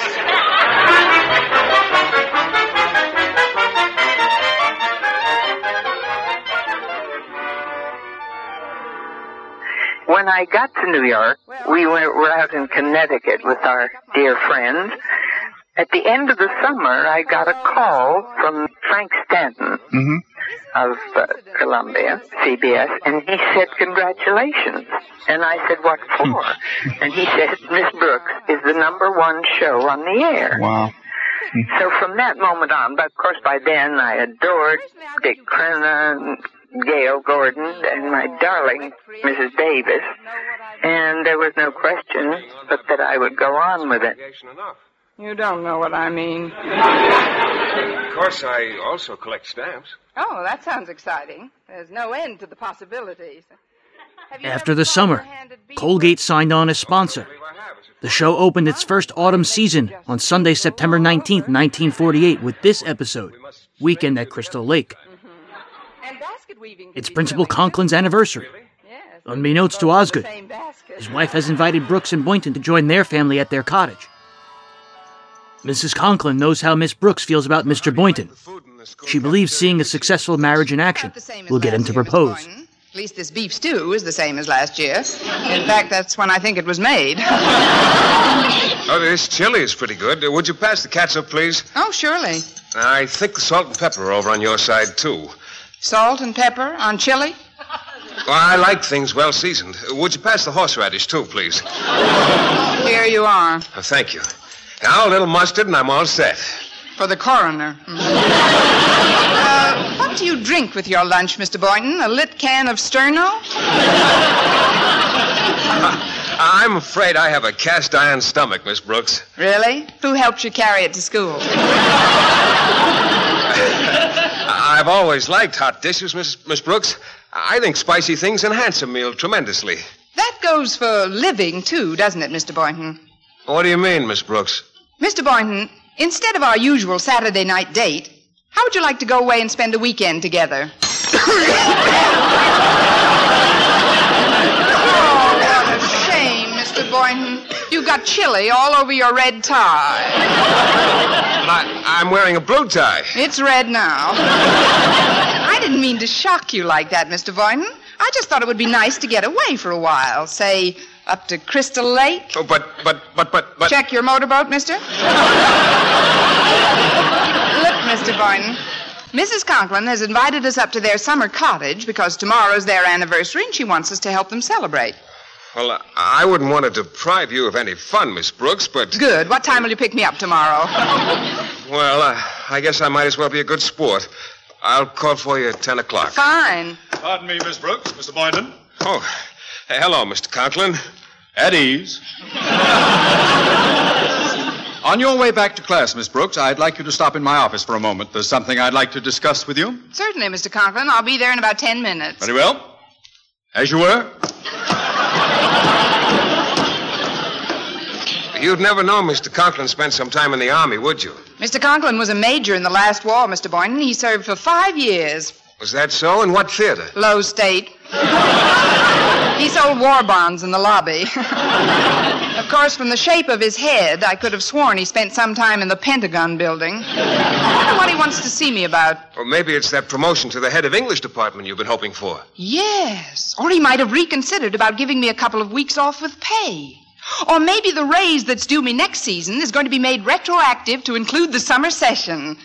Or maybe he's just going to do what he always does hit me across the back of the neck with a bag of hot stones.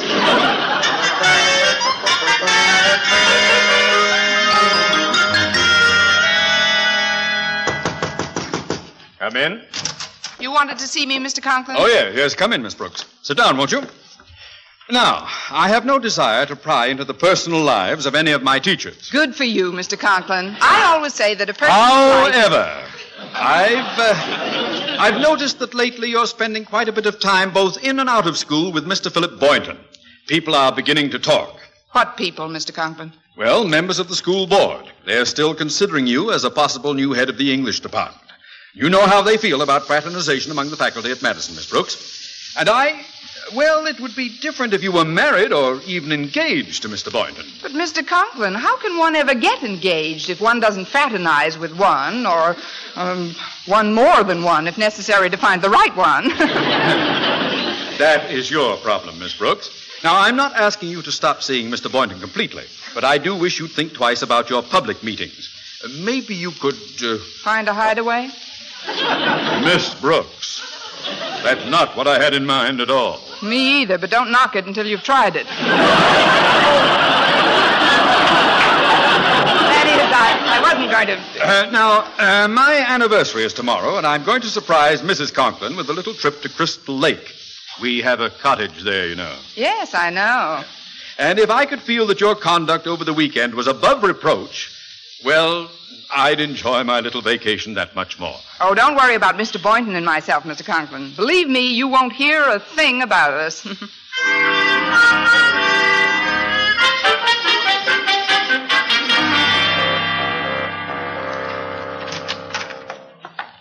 You, Mother! I'm home from school. That's nice. Go in the pantry and make yourself a peanut butter sandwich, Harriet. Harriet? it's me, Martha. Osgood. I'll be right down, dear. I've been expecting Harriet any minute. Osgood, I've got a surprise for you. Well, now, that's a peculiar coincidence. I've got a surprise for you. You have? What is it? Now, what's yours? Well, I thought it would be nice if we spent our anniversary in the cottage at Crystal Lake. Oh. Uh, what do you say, Osgood? Shall we get away from it all this weekend? Yes, that's not a bad idea. Oh, good. I know we'll have a grand time, dear. Now, what's your surprise? My surprise? Well, I thought it might be a good idea to spend our anniversary at Crystal Lake. Oh, why, Osgood, that's a wonderful idea. Hello, Mom. Hi, Dad. Oh, hello, Harriet. Now, if you'll both sit still for a moment, I'll acquaint you with my rarest scheme of the season. I mean, this is rare. Uh, what's rare, dear? Tomorrow's your anniversary, right? That's right. Where do you think you're going to spend it? You'll never guess, so don't even try. In our summer cottage at Crystal Lake.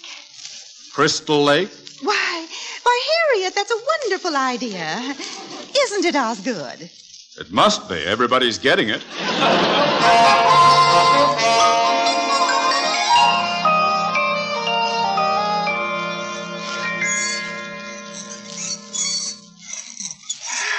Ah, this is the life. I'm certainly glad we didn't close this place up on Labor Day like we usually do. Oh, I knew you'd enjoy yourself here, Osgood.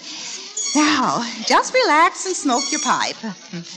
I've got a little uh, dusting to do. Think I'll take a little nap. This hammock is very restful. Uh, before you go, how about a little anniversary kiss? Huh? Oh, but Osgood, it's only one o'clock in the afternoon. We weren't married until three. Uh, that's all right. Let's have a little preview. Osgood, I declare I don't know what comes over you when we come up here. Must be the mountain air. It must be. Come here, baby.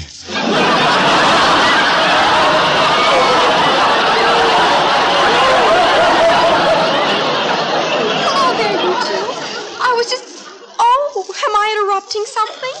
Uh, no, no, nothing at all, Harriet. I was just about to salute your mother on her anniversary. That's as good a reason as any, I guess.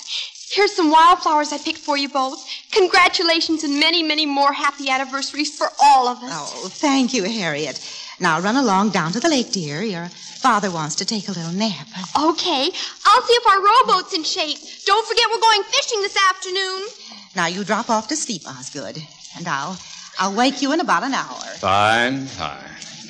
Ah. I'll get your bag out of the trunk. Oh, thanks, Mr. Boynton. Gosh, that was a long drive, but here we are. Yep. Now, it's right up these porch steps, I believe. Yoo-hoo! Anybody home? What is this? Who in the world? Miss Brooks. Mr. Boynton. What are you doing here? That's what I like about Crystal Lake, the hospitality. What's all the commotion about? Oh, oh, it's you, Miss Brooks, and Mr. Boynton. Oh, I'm so glad you could come. Martha, did you Well, invite... Of course, dear. I asked Miss Brooks and Mr. Boynton to spend the weekend with us. That's one surprise I didn't tell you. Aren't you tickled? Yes. Well, then act it, Osgood. You certainly don't look tickled. Some people tickle easier than others. Or maybe Mr. Conklin'd rather be alone. Oh, nonsense, Mr. Boynton. Osgood and I see as much of each other alone as we want to. We're already married, you know. Uh, yes, I know. Uh, congratulations on your anniversary. oh, thank you, Mr. Boynton. I always say married life is give and take. Me too. You'd have given me a little warning, I wouldn't have let you take me here. Uh, now, Now, you two must be all hot and sticky from your drive up here. I, I hope you both have a bathing suit. For Mr. Conklin's sake, I hope we each have a bathing suit. Well, I'll, I'll show you where to change. Uh, just follow me and we'll all get ready for a nice dip.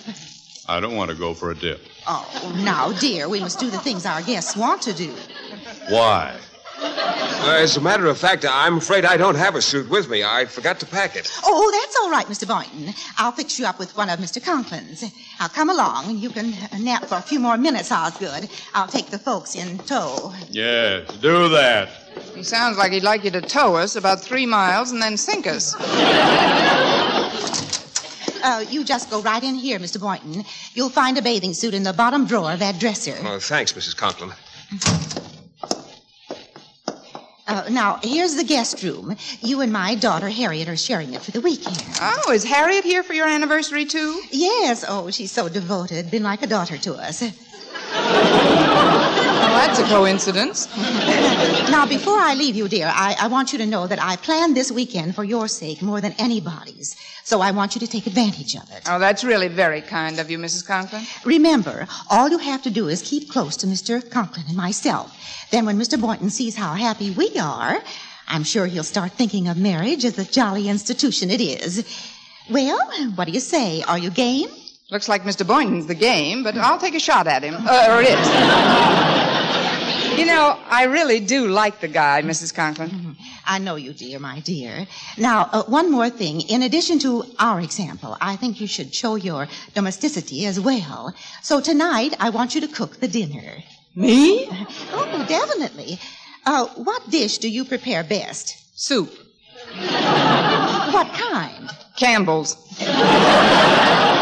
Well, I, I think something you cook yourself might make a better impression on Mr. Boynton. I know. Uh, you can barbecue uh, some spare ribs for dinner. Now, uh, get into your suit and I'll see you on the porch. Oh, isn't this fun? It's just like a fox hunt. Tally ho and yoiks. Tally ho to you, Mrs. Conklin. And I hope we all don't make a bunch of yoiks out of ourselves.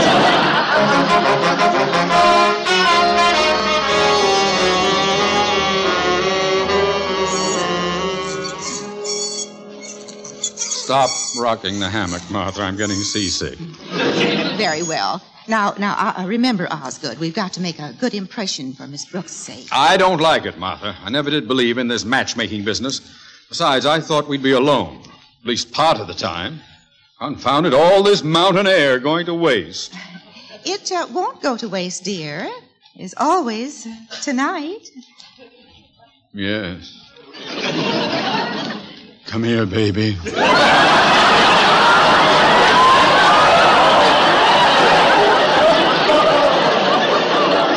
Oh, remember, remember what I used to call you when we were first married? yeah, yeah. Call me it again, Martha. All right. Sugar cookie. Am I really your sugar cookie still? Well, your icing's a little whiter, but. Miss Brooks, where did you Oh, come hello, Miss Brooks. My, what a lovely bathing suit. One piece, isn't it? Yes, it is. Uh, look at Miss Brooks' uh, bathing suit, Osgood. That's long enough. Miss Brooks, be sure and tell Mr. Martin you made the suit yourself. Men love practical women. Oh. Hello there. Everybody all ready? Oh, it's Mr. Fox. Um. Mr. Boynton, I mean. Uh, why, uh, Mr. Conklin's suit fits you perfectly, Mr. Boynton. Don't you think so, Miss Brooks? Yes, it's very nice. Aren't the sleeves a little wide at the wrist? That is one of my older ones. That's uh, quite a suit you have on, Miss Brooks. Mm, She made it herself. Uh, didn't you, dear? Yes, out of an old stocking and some pen wipers. Let's go down to the lake, huh?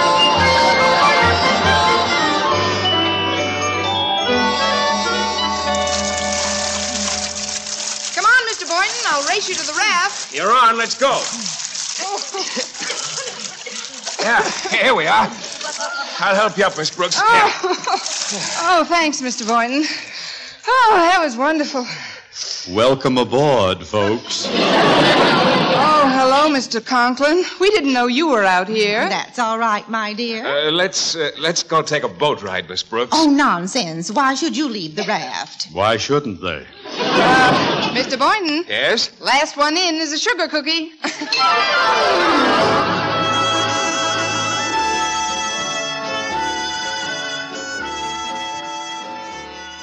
This transcribed season debut aired at 7:30 p.m. on KNX in Los Angeles and at 10 p.m. on WCBS in New York. Oh, it's right up ahead, Miss Brooks. Although the show had to deal with a full slate of competition on both radio and the emerging television market.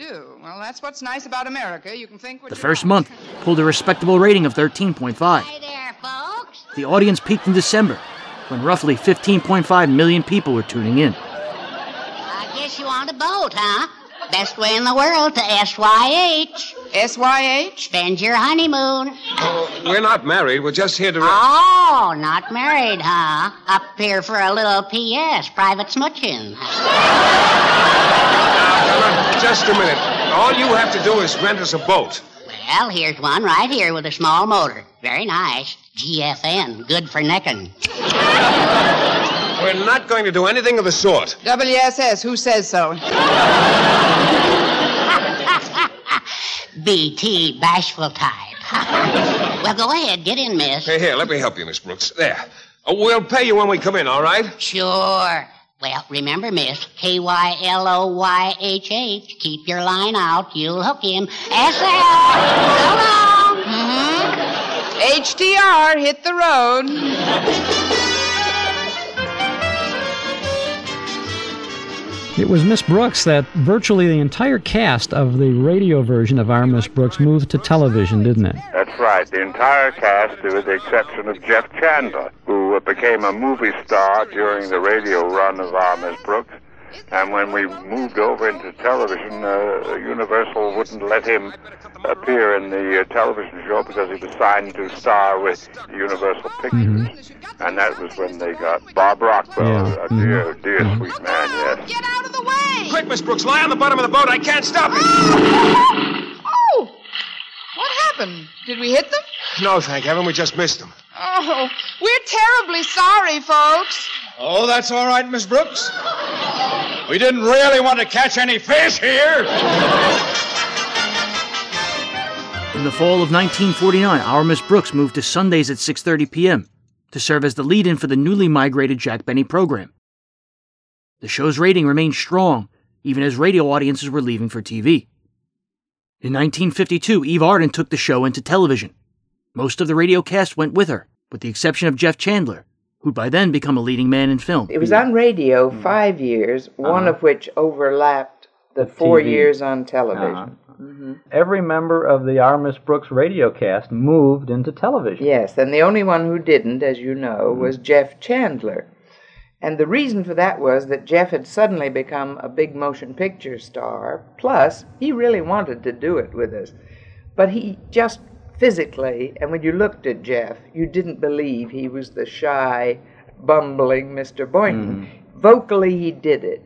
So Bob Rockwell was the perfect replacement for him, you know. Chandler might not have been part of Our Miss Brooks on television, but Eve Arden had her own issues with TV. There was one point in the series on television where they tried to it. change the atmosphere a little bit, didn't they?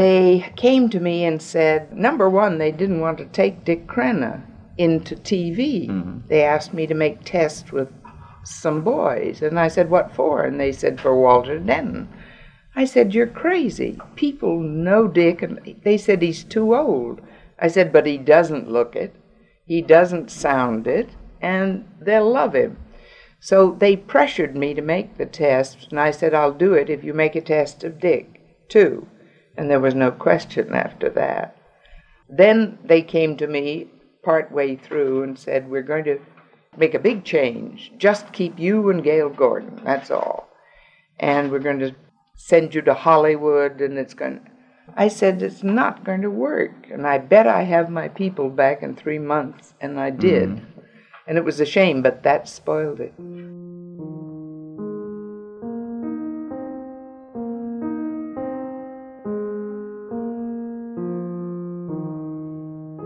They changed it from a uh, public school to a private school, and Yes. Uh, Yes. from a high school to a grammar school. And it never didn't- recovered yeah. from that. That was really the reason we went off the air, and it's a shame. Why did they change that? Why did they want to make the change? Well, we were caught in a game that is played, really, by an awful lot of TV producers and sponsors. When the time comes to renew, each one pretends that the sponsor and the network say, well, the show's ratings are going down a little and it's not as good as it used to be. So then the creative people get very upset and they come and say, But we've got a great new idea, you know? And then they change it and it ruins the whole thing.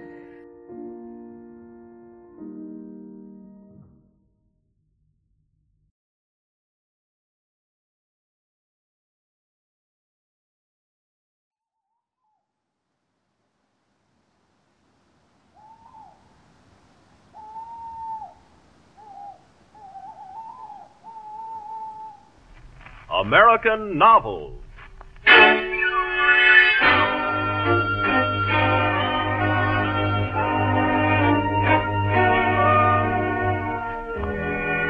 In the proud rediscovery of our past, Americans are turning with more and more enthusiasm to our first renowned national literary figure. The New York in which he was born in 1783 furnished an inexhaustible treasury for the freshness and excitement of his writings, as well as for the enjoyment of all who were to read him. NBC's University of the Air brings you one of his beloved stories as narrated by the author under his pseudonym of Diedrich Knickerbocker. Another in our series of books that live Washington Irving's Legend of Sleepy Hollow.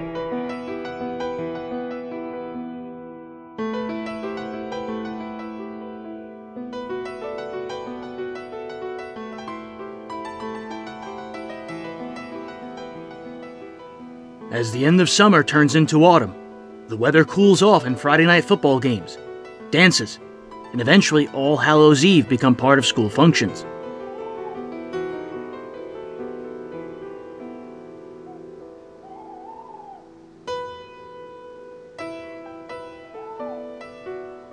In 1820, one of America's first great novelists, Washington Irving, penned a short story called The Legend of Sleepy Hollow. The tale is about a schoolmaster, Ichabod Crane, a superstitious outsider. He's competing for the hand of Katrina Van Tassel, daughter and sole child of a wealthy farmer. Sleepy Hollow is a small village in Westchester County, just north of New York City. In the bosom of one of those spacious coves which indent the shore of the Hudson, there lies a small rural port by the name of Tarrytown.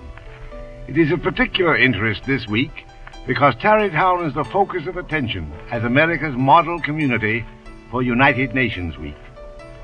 Not far from this village, perhaps about two miles, there is a little valley among high hills, which is one of the quietest places in the world. From the listless repose of the place, this sequestered glen has long been known by the name of Sleepy Hollow. This aired on NBC's American Novels from WMAQ Chicago on Friday, September 19, 1947 at 10:30 p.m. Part of a larger series called The World's Great Novels.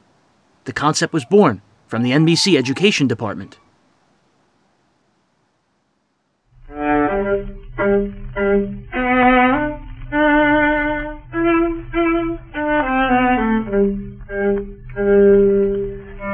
drowsy, dreamy influence seems to hang over the land and to pervade the very atmosphere. Most of the good inhabitants would have you believe that the neighborhood was at one time bewitched.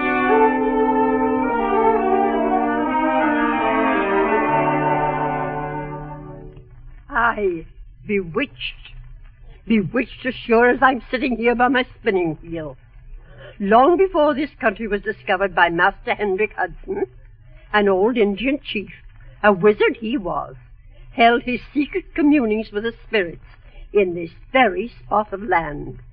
And his spirit still haunts the place.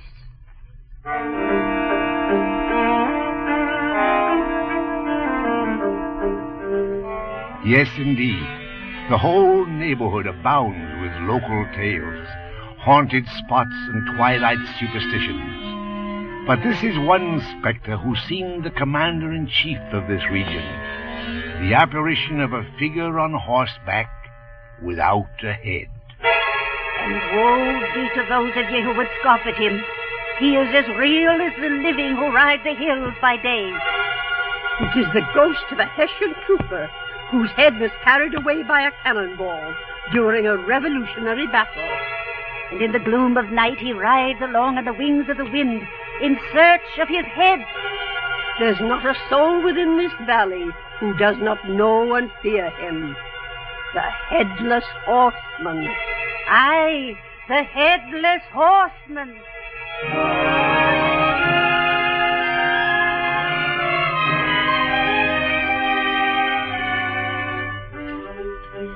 To this byplace of nature, some 15 years after the Revolution, there came a personage from the state of Connecticut.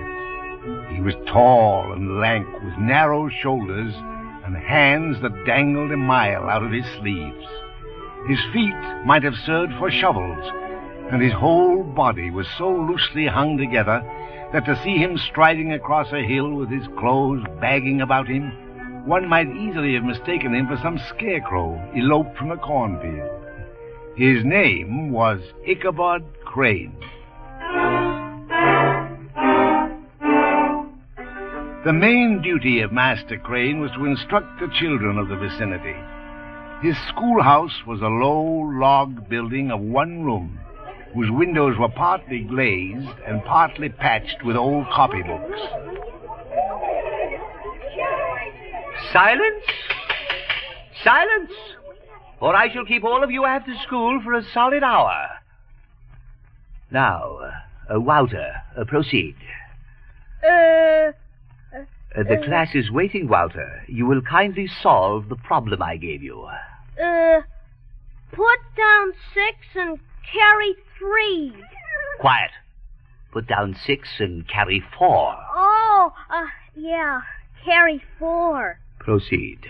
Uh, I, I can't do the sum, sir. Uh, do you recollect, Walter, that this is one of the sums I gave you yesterday to study at home? Yes, sir. Uh, perhaps you need something stronger than word of mouth to teach you your sums. No, sir. I'll learn them, please.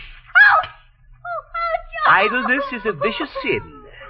Uh, the hurt will soon pass, Wouter, but you will always remember the lesson you have learned today and thank me for it till the longest day you live. Yes, sir. Spare the rod and spoil the child. And now, uh, for the next sum.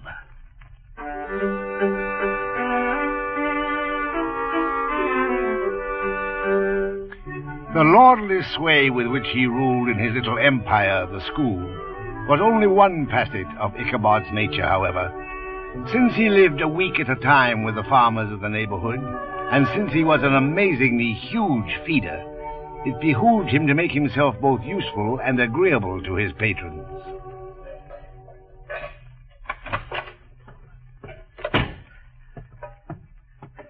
I uh, think I have that fence tolerably well mended, Mistress Van Ritter. I'm obliged to you, Master Crane. Ichabod sees marriage to Katrina as a path to wealth, but his rival, Van Brunt, plays a series of pranks on the jittery schoolmaster, and tensions among the three are soon brought to a head.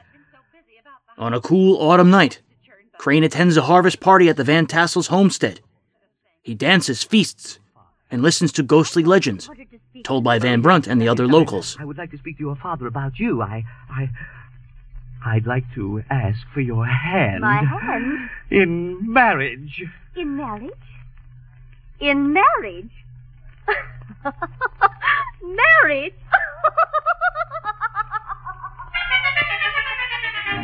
Ichabod leaves after failing to secure Katrina's hand, riding his horse through the woodland between the homestead and Sleepy Hollow. It was the very witching time of night that Ichabod, heavy hearted and crestfallen, pursued his travels homeward. In the dead hush of midnight, no signs of life occurred near him.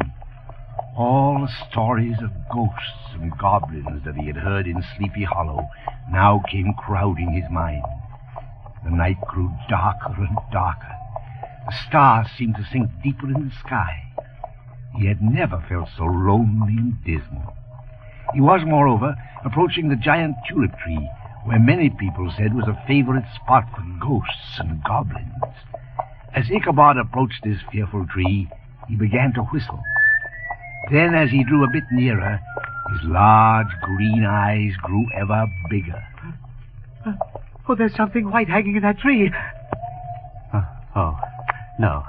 Only a spot where lightning has scathed it and laid the wood bare. Uh, uh, come on, uh, Gunpowder. What was that? Oh, but two boughs of the tree rubbing against each other. Uh, don't uh, be afraid, Gunpowder.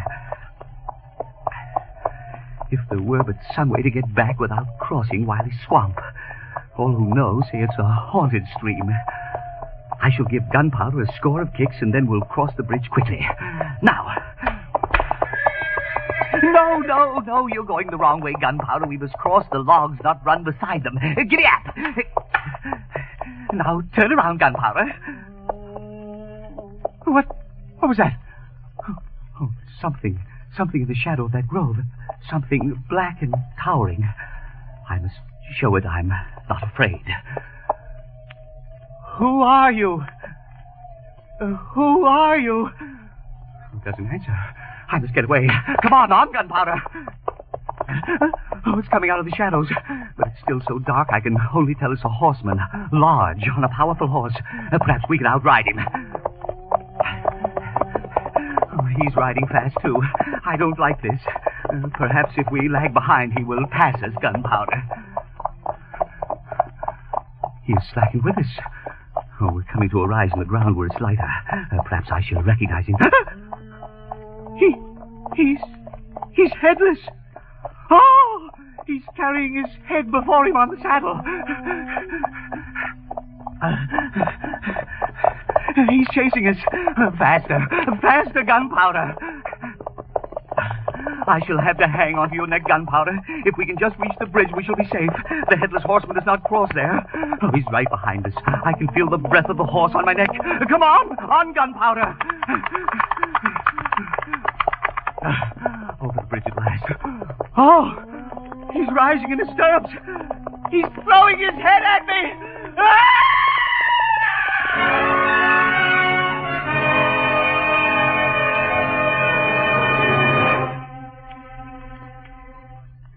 And it was right here by the bridge that I found his hat and the shattered pumpkin. It seemed the pumpkin had been thrown from some distance. Oh, dear, dear. I found my horse gunpowder outside my gate the next morning. With no sign of Master Crane at breakfast, nor the dinner hour. The boys assembled at school that day, but he never appeared. And he hasn't been seen nor heard from since. How I shall miss him. He could recount so many tales of his bravery among ghosts and goblins.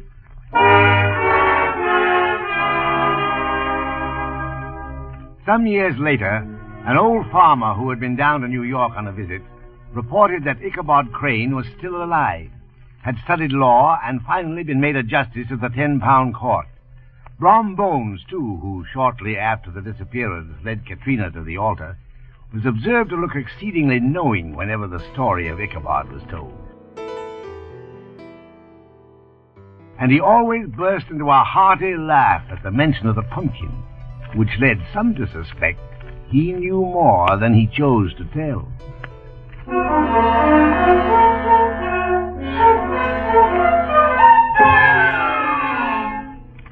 But the old country wives, however, who are the best judges of these matters, maintain to this day that. On July 30th, 1948, the show was renamed the NBC University Theater of the Air, and production moved to Hollywood. The series was offered as a college accredited course and was considered one of the most ambitious radio programs on the air.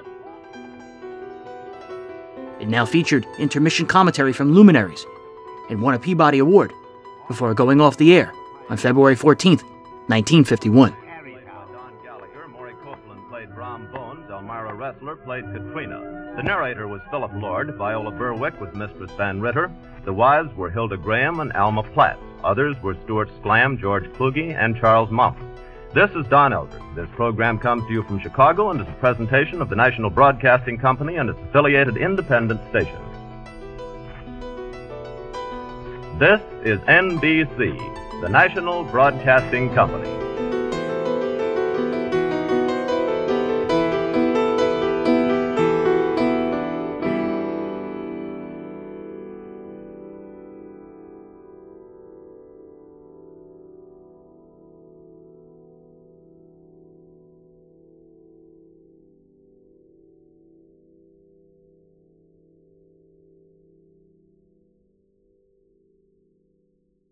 To get back to that other thing I was talking about, the theory of the actor inspiring the writer, have any things that he has done, any uh, treatments that he has given the part ever inspired you, given you an idea for some future uh, Well, any, any writer or any producer who ignores an actor's suggestions is an idiot because they have some very valuable contributions to make. They know what they want to say and how they're going to say it. And the, the best radio writing is done for certain talents and for certain people tailored to their delivery.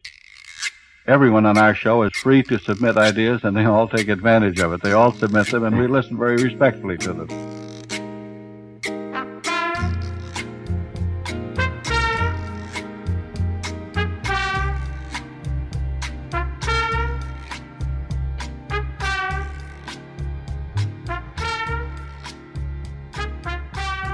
Radio's Don Quinn rose to fame as Jim and Marian Jordan's head writer. Well, radio writing is a highly competitive business, and it's a great strain during the broadcasting season. And uh, when vacation time comes along, it's highly welcome. Anything you can do to relax is all to the good, and there is nothing like a trip to Hawaii in this direction. That's so true. You know, in this business, very often the question is, from what profession do you come? How did you get into radio? How about with you, Mr. Quinn? I came from the ranks of commercial cartooning, which in 1929 and 30 laid, as Variety says, a big egg. I had been giving jokes to a radio comedian around Chicago named Jim Jordan, who is now Fibber McGee. Yes. They asked me if I would write a show for them called Smackout, which was a rural community country store skit. And I wrote this for four years, a country store rural thing, without ever having been off the city streets. So you can see I'm a fraud all the way along here, writing a college show with no education, and as a city boy writing a country show. Fibber McGee and Molly stemmed from that country Uh-huh. store skit. Because we featured tall stories, this is why we called him Fibber McGee. Oh, I see. Uh, that's where the name Fibber came from. And that's how you came to start writing that script. Yeah. I neglected to tell you, ladies and gentlemen, that Mr. Quinn did, of course, also originate Fibber McGee and Molly and wrote it for many, many years. And we have- 17 to be exact. 17, really? Yes. Throughout the 1940s, as he wrote Fibber McGee and Molly, Quinn mulled over the idea of creating a college centered comedy. Well, this was a, a mental conception which, like all reporters, have a play in the trunk which is never finished, Yeah. the ideal book or play or production. This was my idea of a show in which a thought could be expressed once in a while, a little above the average low comedy. I have very high respect for low comedy. Entitled The Halls of Ivy, in June of 1949, an audition tape was produced, with Gale Gordon and Edna Best in the title roles. Dear, must you pace back and forth like that? Like a hyena in a zoo? A hyena? That's a rather rude comparison, Victoria. A hyena is a nasty animal. If we must be zoological, let me be something a little more noble. A, a tiger. A lion. That's what you are. The king of the beasts. Well. Thank you. When both had to back out, Nat Wolff, who was Edna Best's husband and Don Quinn's agent, thought of his friend, Ronald Colman. Uh, how did the charming Colmans get into the picture? By inadvertence, a lucky inadvertence, Really? fortuitous. The show was originally written for Mr. Gale Gordon, who is a very prominent and, to my mind, the most proficient actor in radio, and a fine man. It was written for him and Edna Best, the English actress, But Miss Best had to go east to do some Maurice Evans plays in New York, and Mr. Gordon was tied up contractually and couldn't have him, so we had to frantically recast. And Mr. and Mrs. Colman were suggested, and they turned out to be the ideal people. I don't know why we didn't think of them in the first place, but they have just been wonderful ever since they are Dr. Hall. As a matter of fact, he gets mail addressed to Dr. Hall asking him to solve college problems.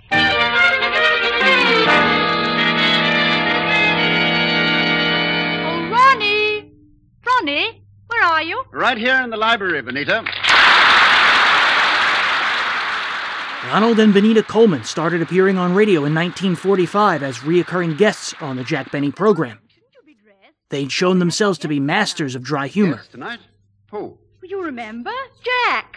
Jack Wellington from London. Oh, yeah. yes, I, I forgot. Good old Wellington. Then you did mail him the note I wrote. No, I couldn't find the note anywhere. I think it must have blown out of the window. Well, I phoned him instead. He'll be here in a minute. Why, splendid, splendid. Well, aren't you going to dress?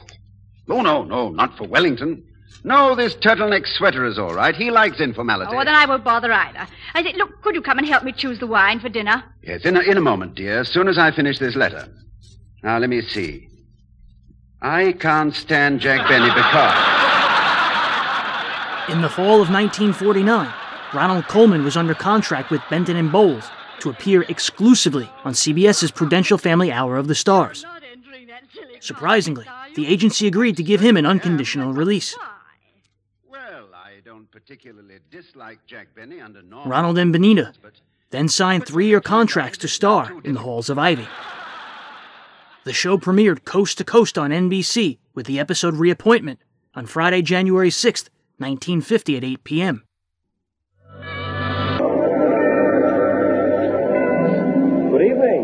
This is Ken Carpenter saying welcome to the world premiere of the new Mr. and Mrs. Ronald Colman show. The Halls of Ivy, sponsored by the Joseph Schlitz Brewing Company, brewers of Schlitz, the beer that made Milwaukee famous.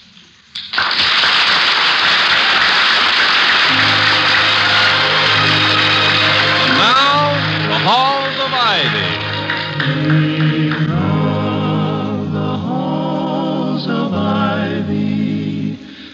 that surround us here today, and we will not forget though we be far, far away. Welcome to Ivy, the town of Ivy, and Ivy College. Ivy College is coeducational and non sectarian, and its age is indicated by the fact that until recently the curriculum required two years of Greek. Ivy is all American. Its student body is a pretty fair cross section of our country's youthful seekers of knowledge.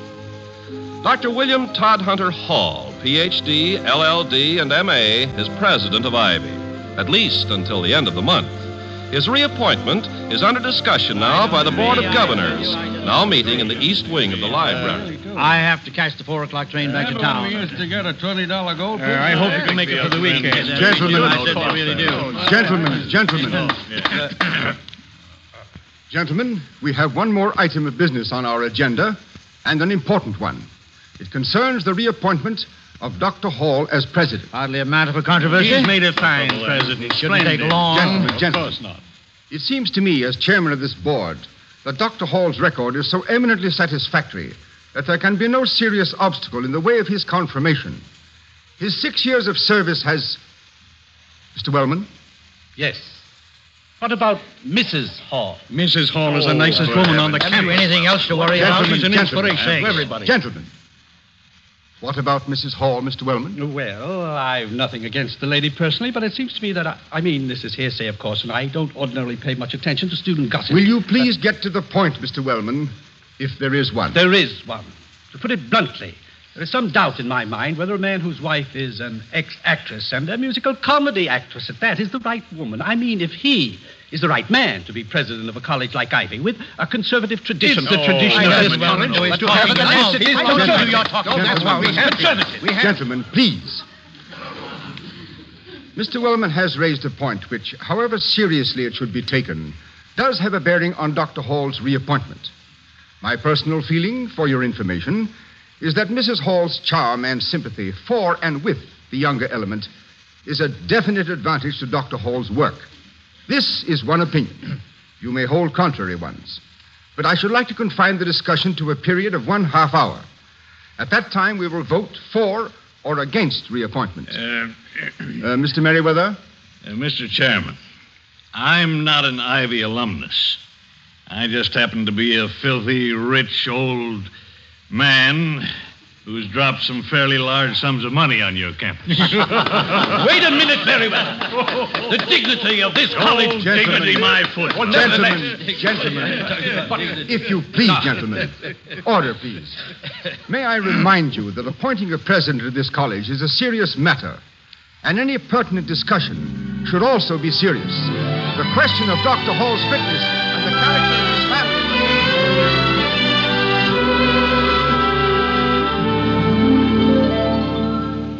Toddy, dear, must you pace back and forth like that, like a hyena in the zoo? A hyena? That's a rather rude comparison. Ronald Colman played William Todd Hunter Hall, the president of Ivy College, with Benita playing his wife, the former English theater star, Miss Victoria Cromwell. We get material from all directions, particularly the people concerned with the show. We have bought scripts from the violinist in the show, from the musical director, from two of the engineers, from an announcer. A lot of people around the show offer ideas. Now, we hesitate to accept an idea from outside from people we do not know. As a matter of fact, we return them unread. This is a rather, uh, it's too bad because we probably pass up a great many wonderful ideas. But motion picture studios use this too because the, the dangers of suit for plagiarism later on are so great from uh, crackpots and opportunists that they don't dare read unsolicited manuscripts. We have to depend on known sources. We have a staff of three or four writers, of which I am one. And uh, I edit all the shows. No show goes on without my having edited every word of it, and practically rewriting the whole show mostly. But it's a it's a very small stable, as we say, of writers, and uh, most of our shows come stem from those. Don Quinn was a master of quips and puns, but much of the actual writing was left first to playwrights Jerome Lawrence and Robert Lee, and later to Milton and Barbara Merlin. Quinn acted as editor and overseer. Don, do you work with the uh, production itself? I mean, do you attend the rehearsals yourself and so on? I work very closely with the production. I see the script all the way through, editing every word, inserting a great deal of my own work. Mm-hmm. Then I attend every rehearsal and every broadcast. Hello, Mrs. Hall. Gee, I'm glad you're home. This to me is one of the writer's obligations because if anything should happen, if an emergency should arise at the last minute, the writer must be there to be make corrections and changes. If an Oh, actor yeah. has an accident on the way to the studio, this leaves a very embarrassing gap in, in the script. Oh, yeah. So I think it's part of a writer's duty to follow through the actual broadcast. The supporting cast included Gloria Gordon as the maid, Herb Butterfield as Clarence Wellman, and Willard Waterman as John Merriweather. That was one of the things in radio, which uh, doesn't apply to television. You could play anything you could sound. Anything you could sound And uh, we all did many different characters on the same show a lot of times. That was your value to the producer or the director that you We- could double, we were triple sometimes. More hireable because Uh-huh. They knew we could do a couple of different characters. Stand over there by the piano. Pushy has Ken Carpenter announced. What was the best thing you've been associated with? What did you enjoy the most? Oh, I don't know. I enjoyed the whole thing. That is, radio was a, a wonderful time to work in those days. A great time because that was it. People had that for entertainment. The great thing about it was, I think, about radio, about television, is it was it was consistent. That the show went on and stayed in that same spot year after year after year. And I think it sold merchandise regardless of ratings, just because it was there. You know. I think it's unfortunate that they switch the shows around so much. You get used to a, a television show in a certain particular spot at night. You look forward to it. All of a sudden, it's on a different night. I know I'm no Fred Astaire, but Mrs. Hall is a wonderful teacher. Uh, what was I The stories concern critical turning points in the lives of students, teachers, friends, and occasionally a crisis for Ivy itself. During the war, in the government allocation program of war messages on Fibber McGee and Molly, we found that we could sell an idea embedded in comedy very successfully. We, Oh, used, to, we used to take the war themes and build shows around them rather than tie them on the end of the show and brush them off. So, uh, with this in mind, I thought I would like to do a fairly literate type of show for me. I didn't think it would ever go on. It was just a dream show. But my agent and very good friend, Mr. Nat Wolff, who was the husband of Edna Best, the English actress, kept after me to write this show until I finally did it to get rid of him. The first show went on exactly as written. I don't think a word was changed. It was quite a successful thing from the beginning, much to my gratification. Yes, of course. That must have been a thrill of satisfaction for for a writer, eh?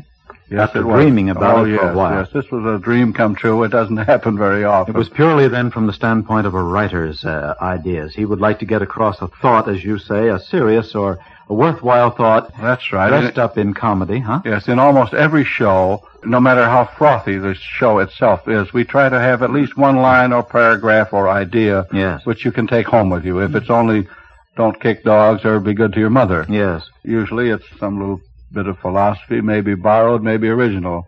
But in every show, we like to have one serious thought. And I think we've done it fairly successfully. They are psychic growing pains. Ah, that's probably Mr. Gray.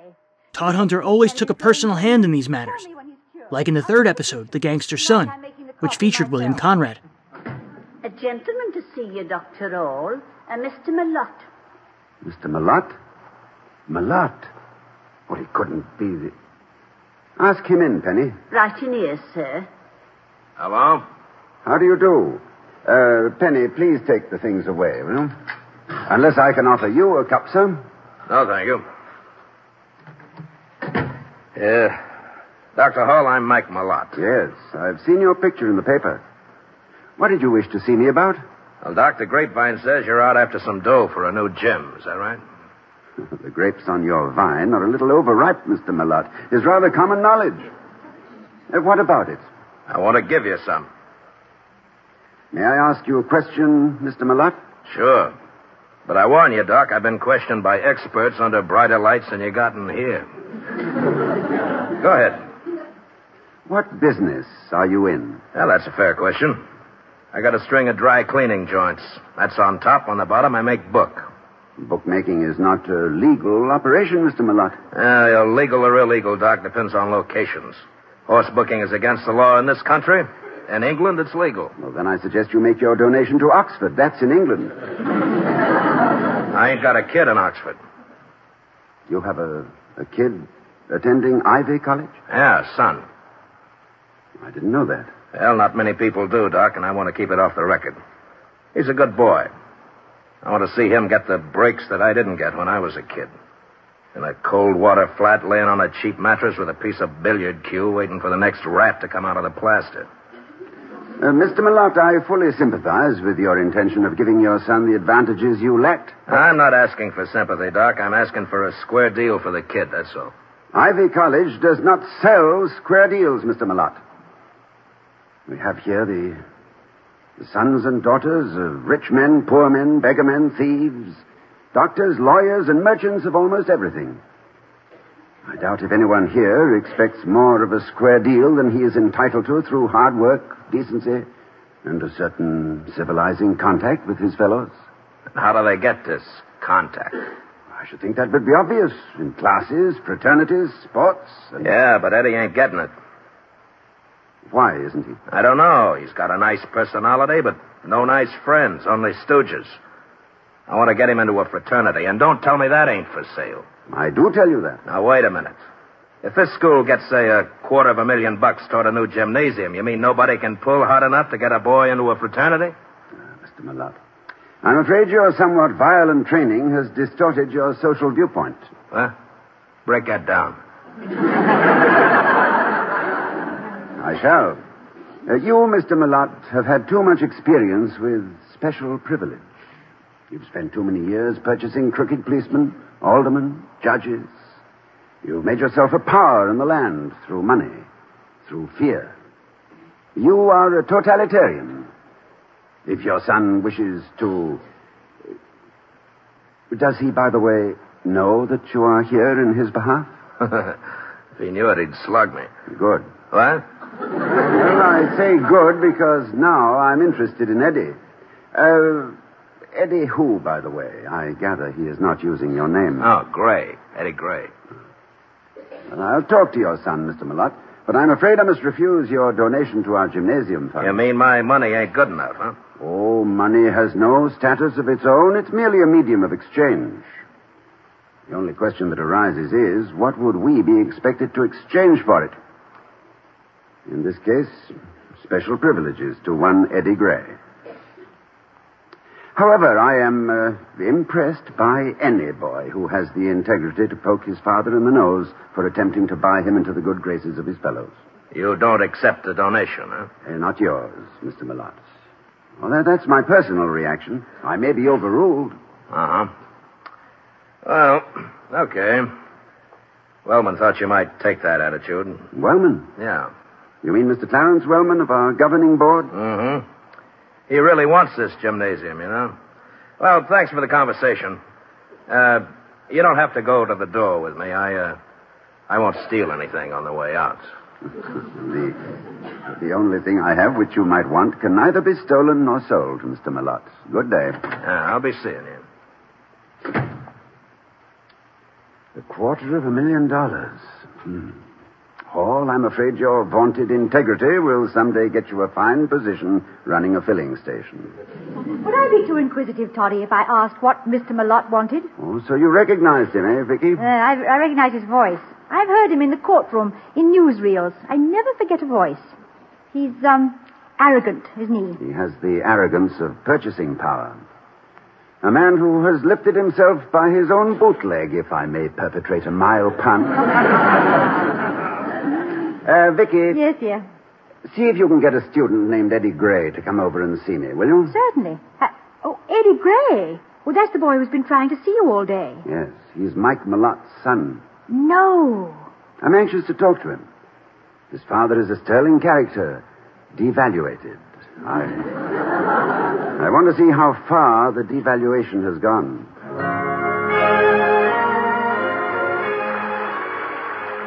We happened to be on for a beer sponsor. Yes.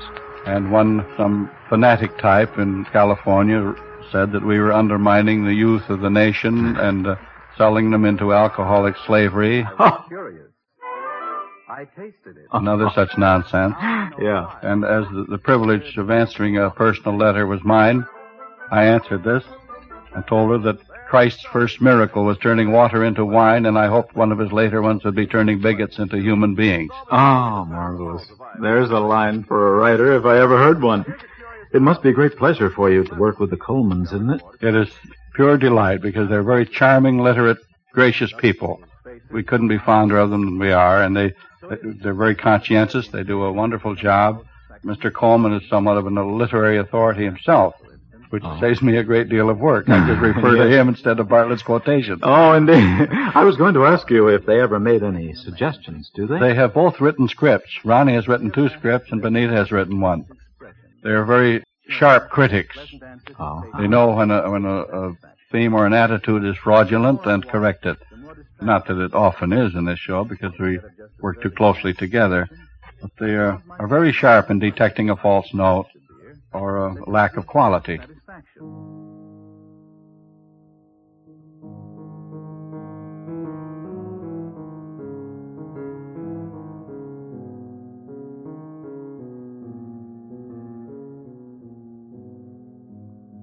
In May of 1950, the Halls of Ivy moved to Wednesdays at 8 p.m but never established itself as a ratings powerhouse. Radio audiences were shrinking, and the Halls of Ivy peaked with a 6.7 rating in 1951.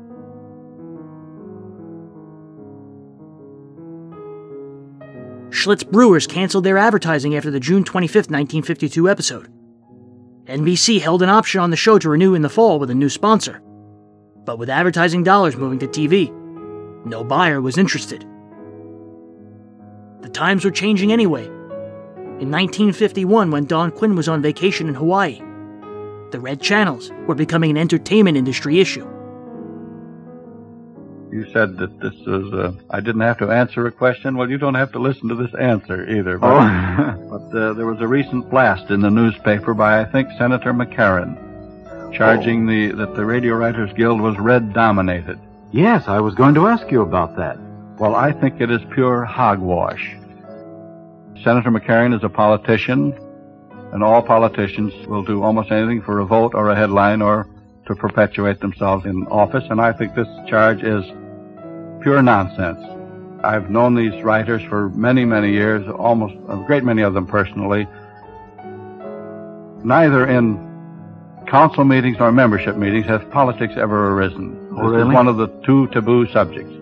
The other is the quality of radio shows because other authors, your friends, are present. We don't discuss each other's shows. Oh, yes. And, you do uh, not discuss politics. We do not discuss politics except where legislation is pending concerning the welfare and status of writers in general. Oh, yes. This is the only thing the Guild is interested in is the status of writers and their welfare. And the fact that there are probably, as in all organizations where you have six or seven hundred members, there are probably a few communists. But they certainly do not dominate the Guild. As a matter of fact, I don't think I know any. And I know a lot of these men personally. Mm-hmm. In the first place, the chances of a subversive attitude or line or script reaching the air are highly remote. Not many writers are communists because they are independent thinkers and the Communist Party does not welcome independent thinkers. These are individuals. Granted that they're all shades of political opinions and a great many of them are liberals. This does not make them communists in my mind because I'm a liberal myself. To get a subversive line on the air after going through production men, advertising men, mimeograph girls, engineers, uh, network authorities, continuity acceptance, this would require a collusion on the part of all people, which would be utterly fantastic. Yes. And I think to get uh, communistic ideas either on the screen or on the radio are very remote. I've never heard one in all my years of radio writing. As a matter of fact, the record of the writers during the war effort was very, very good. I personally have a, a drawer full of citations, medals, and recommendations from various government agencies, and I'm only one writer. Yes. They, they've all done great work during the war and supported the government in all ways. It uh, annoys me very much to hear this group branded as red dominated because I do not think they are. In fact, I'm sure they're not.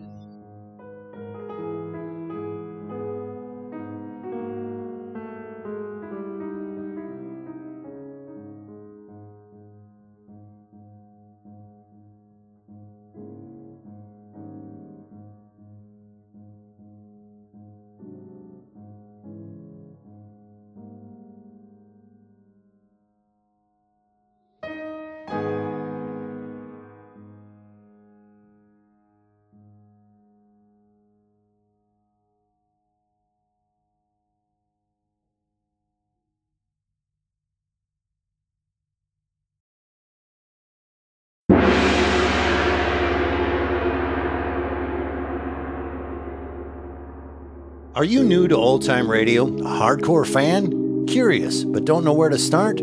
Try the Mysterious Old Radio Listening Society, a podcast dedicated to the great horror, crime, and suspense shows from the golden age of radio, including tales from Suspense, Lights Out, Quiet Please, The Shadow, and more. Each episode features a classic or maybe not so classic story from the old time radio vault, complete with historical notes and trivia.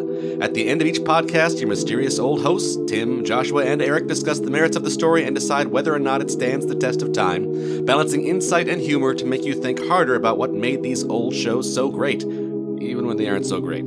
The Mysterious Old Radio Listening Society is available everywhere you get your podcasts, as long as you get your podcast from iTunes or Podbean. For more information about the Mysterious Old Radio Listening Society, or to download episodes directly, visit ghoulishdelights.com. And now back to Breaking Walls.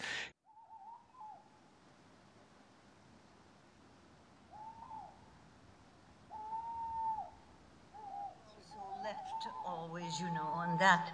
I know. Uh, we had the joy of hearing Elliott oh, Lewis yes, yes. while we were in our cabin Um, I don't know if you know that, but my husband wanted to get away from the profession and build a log cabin in the wilderness and live in a primitive manner. And we saved to do that. We worked a year and a half in New York, and then we left for the wilderness. We came back to civilization when we needed to get more money so we could leave again. so we would come back and but Yeah. while we were in the cabin at magical night mm-hmm. and it was snowing and it was deep 6 feet outside and we heard these two voices and we grabbed each other. What's that? Because we knew everybody from New York and from California and we kept track of all of them. And so we didn't know, and so we wrote a letter to Elliott. We didn't know who it was Elliott Lewis and Bill Conrad. Those two voices Yes. we heard, and they were so electrifying. Oh, yeah. That we were just enthralled. We Mm. said, God, when we go back, I hope we can meet them, you know. It was, it was so, it was so fascinating to hear a new kind of voice. Yeah. It meant so much, as radio meant always to us, as it would to everyone, of course, who lived in a remote place.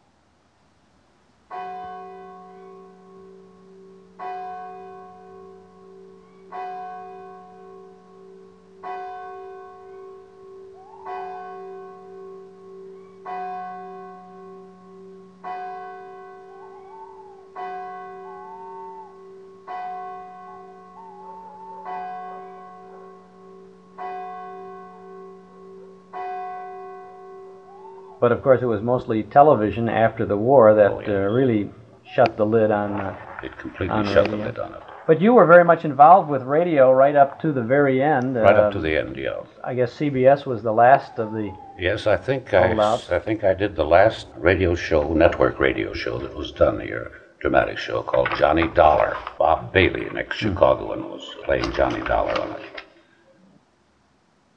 In the summer of 1955, CBS executives were looking for a way to increase weeknight listenership in a cost effective manner.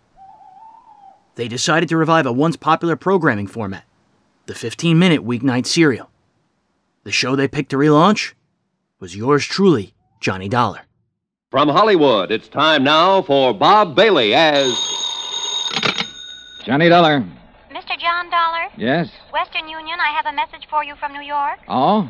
Please proceed Northern Hotel, Clinton, Colorado, as soon as possible. Yeah? Building irregularities suspected affecting several insurance companies. Will advise. Regards. Signed Albert Davies, Chief Investigator, United Adjustment Bureau, New York, New York. Uh huh. Would you like that mailed to you, Mr. Dollar? Uh, no, no, don't bother. Can you take an answer? Go ahead. To Albert Davies, Chief Investigator, United Adjustment Bureau. You have the address. Confirming. Exact time of arrival to follow. Sign that, Johnny Dollar.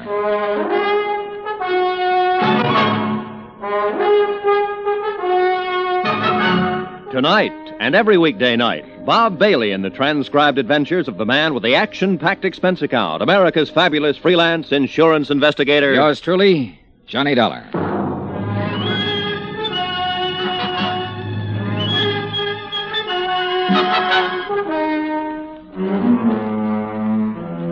Expense account submitted by Special Investigator Johnny Dollar to the United Adjustment Bureau, New York City, New York. The following is an accounting of expenditures during my investigation of the Clinton matter. Or maybe racket is a better word. Expense account first item $105.63. Transportation by air, Hartford to Denver. Item two, 2850, Denver to Grand Junction. A place busy and bustling with uranium hopefuls.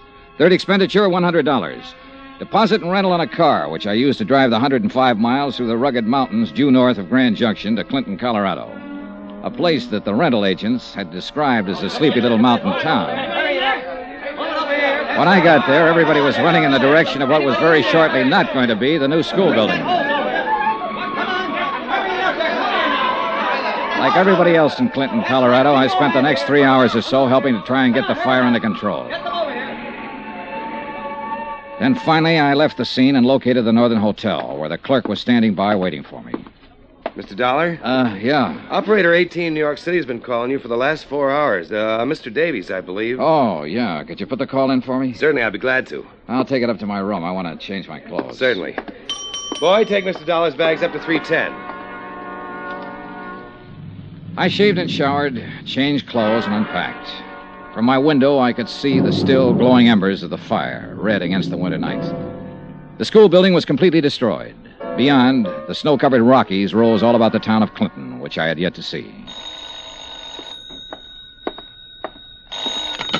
Johnny Dollar. I uh, have your call now, Mr. Dollar. Oh, good, thanks.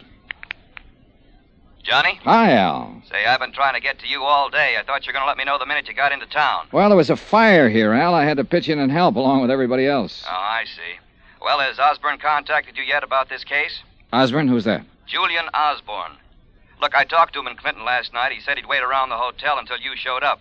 He lives there, Johnny. He drove into Denver two days ago and told the insurance broker he thought a building that Great Eastern Fidelity covered was in real bad shape. Now, what building?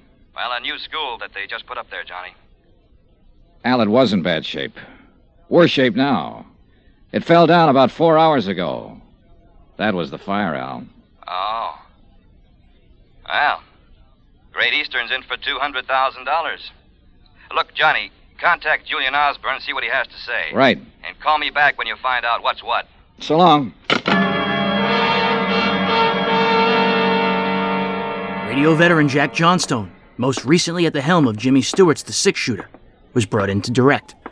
I directed in the studio, wearing a pair of earphones with heavy muffs on them so that I couldn't hear any sounds directly.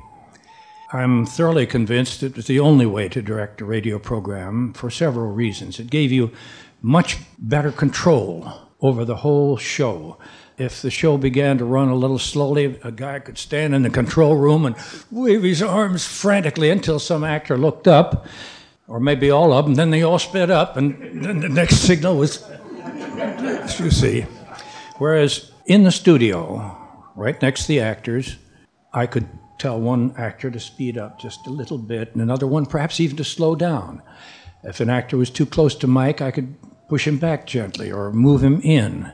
Sound effect cues were never missed when I was in the studio. As a matter of fact, I preferred directing on CBS over the other networks simply because of the personnel involved. They were far more interested in, all they gave a hoot about was putting on a good show. The new format allowed for significant character development time. Because the show was unsponsored and CBS cost sustained, many of Hollywood radio's affordable bests were involved, like Parley Baer. Some people still did that. I know Jack Johnstone used to direct. He never went in the booth. He directed as they did 400 years ago. He'd put earphones on, had his own booth, and stood right in the studio with you, which most of us found extremely annoying. He was a very affable man, but he, uh, I said, gosh, hey, your credit should read directed and conducted by, because he, he'd wave and point and whatnot, and he insisted on certain weird techniques that after a while you rebelled at, but if you wanted to work, you did it. The original choice for lead was former Philip Marlowe star Gerald Mohr. He recorded an audition in August of 1955. Good night.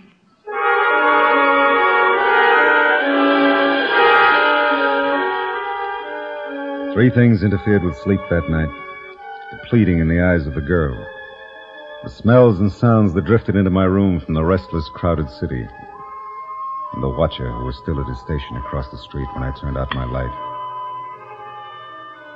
There was only one problem. The always busy Mohr couldn't take the role, so new auditions were held the next month. Bob Bailey got the part. Yours truly, Johnny Dollar, re-debuted over CBS airwaves at 8:15 p.m. on October 3rd, 1955.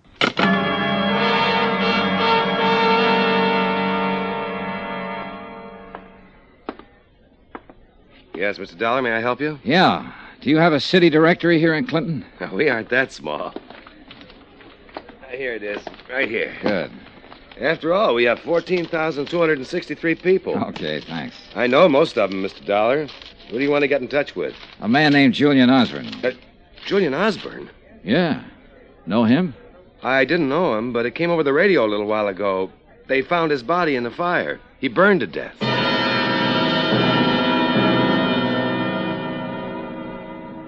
A four block walk down the icy streets of the town took me to the sheriff's office, and face to face with a heavy set, owlish looking man named Doherty. Sheriff Paul Doherty. He smiled professionally until I got around to inquiring about Julian Osborne. Oh. Well, uh, you his family? No, no. I, I made the trip here to Clinton to see him, especially, though. I just heard he was killed in the fire. Yes. Yes, too bad about Mr. Osborne. I don't quite understand about it, though. He was school janitor. Oh. What, um, what was your business with him, Mr. Dollar? Insurance investigation. Oh? Yeah, Osborne reported the possibility of something wrong with the new school. He, he did? Uh, to who? To our brokers in Denver. That's why they sent me out here. Well, your trip was for nothing then. Maybe. Well, you'd think if he had anything like that on his mind, he'd have come to me, wouldn't you? Yes. Did he? No. No, used to pass him on the street. Never said a word. Uh huh. Where's the body? Morgue. I, uh, I wouldn't go over there, son.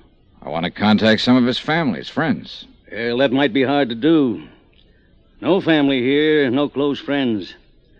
Used to prospect for a living until he got kind of old. Then he took the job janitoring. Lived right there in the basement of the school. Eh, city'll bury him. I see. How long had he worked at the school? Six months since the place was built. Mm-hmm. Who hired him? The principal, Florrie Hawkins. Florrie Hawkins. Where can I find her? Lives on Pearson Street. That's one block over and two blocks to your left, number uh, 326. 326 Pearson, huh? That's right. And son. Hmm? Bad night to go calling on her. Two of Dollar's writing mainstays were Les Crutchfield and E. Jack Newman. Les was far and away the finest writer of the bunch, in my humble opinion. John Dawson. E. Jack Newman? E. Jack Newman. Right. Yeah, that's his real name. E. Jack. Okay. He had written a lot of scripts for previous Johnny Dollar series. And when CBS decided to do the series again, they asked him for scripts. And he took some of the old half hour scripts that he'd previously written and broke them down into five 15 minute shows.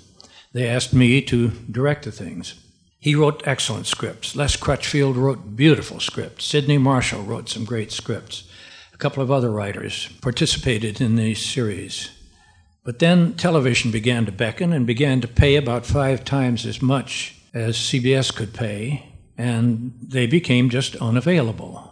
And finally, one day, I sat down at the typewriter and decided I'd better write a script in an awful hurry.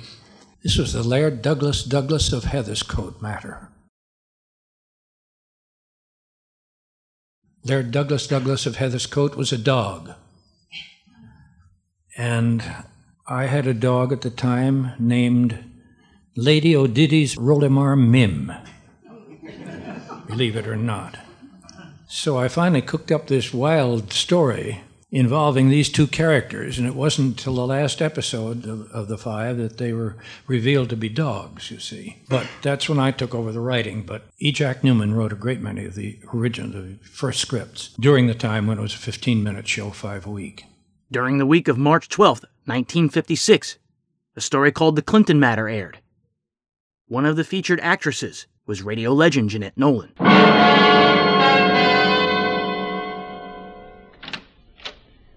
I'd like to see Mrs. Hawkins, please. I'm Miss Hawkins. Well, I'm an insurance investigator. My name's Johnny Dollar. Insurance? Yes. Why do you want to talk to me? Well, I'll be frank with you, Miss Hawkins. I came to Clinton to talk to Julian Osborne. Oh, You heard he died in the fire. yes, I heard. Tragic. I'm so thankful school wasn't in session today. Uh, come in. Thank you. I know this has been a pretty grueling day for you, for everyone in this town, Miss Hawkins, losing your school and all. I wouldn't call on you except I feel it's important. I. Excuse me, please. Sure. Hello? Who? Yes, Sheriff. Yes, he is right now. Yes. Good night. There's just a couple of questions I'd like you to answer about Julian Osborne so I I'm can afraid get. I can't help you with anything, Mr. Dollar. What? You'll have to go now. Well, look now, wait a minute. If if you'd only. Please.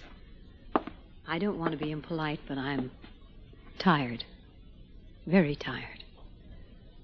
Yeah, sure. That phone call wore you out. Please. All right, all right, I'll go, Miss Hawkins.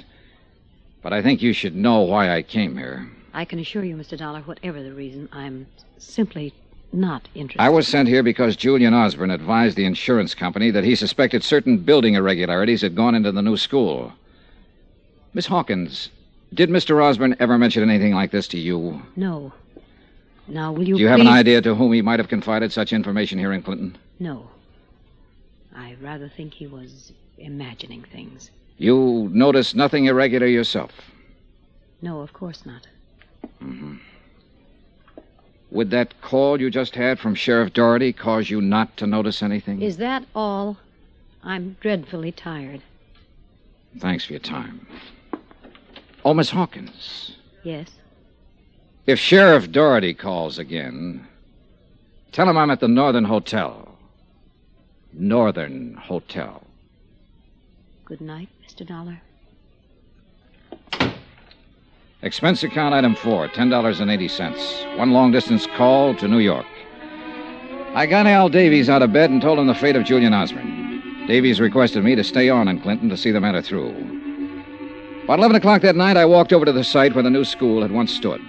A few firemen and policemen were still around, searching the ashes by the light of lanterns and spotlights. One of them told me the cause of the fire had not yet been determined. I started back to my hotel. Turning a corner by an alley, two men in dark clothes were holding a third man in a sheepskin. A fourth man was giving him the works. Hey, just a minute here. Come on, let's get out of here, boy.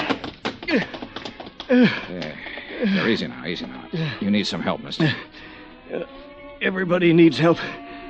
But let me tell you who I am before you help me. Maybe you won't want to. Easy, just take it easy now.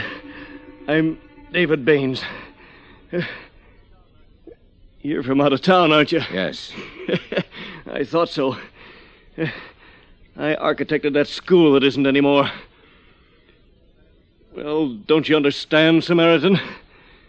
Don't you see? That group of citizens who were working me over just now have kids. The kids could have been in there when the fire broke out. Here, easy Uh, now. uh, I, I'm afraid.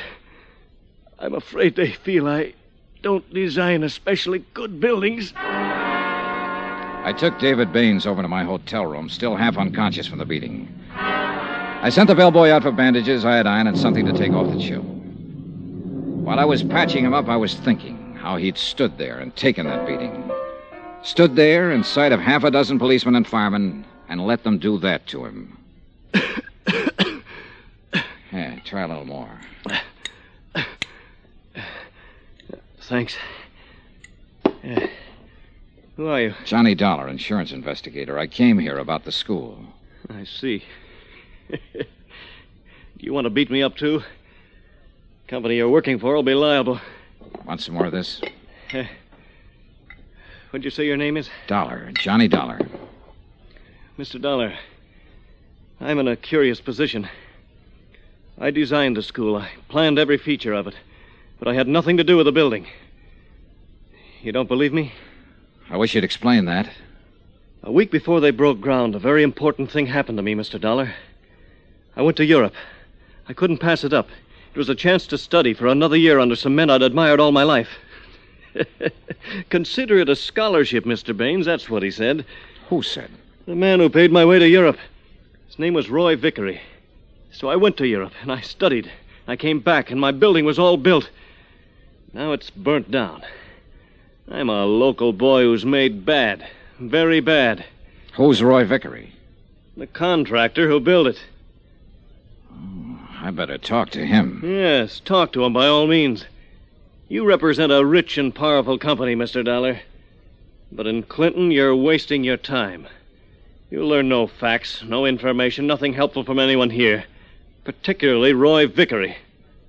You're in a tight, hot, mean little burg, Mr. Dollar.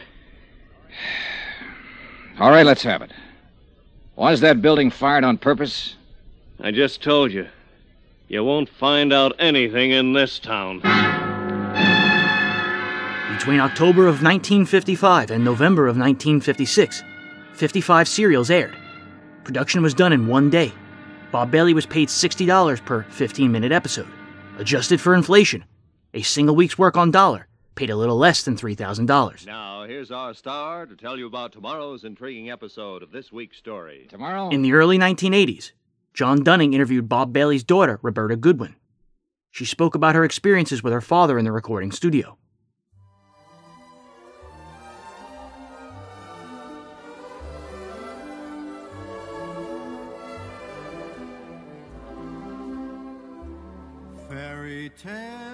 No, actually, I started going down to the studio with my father when I had my learner's permit. He went down Sunday.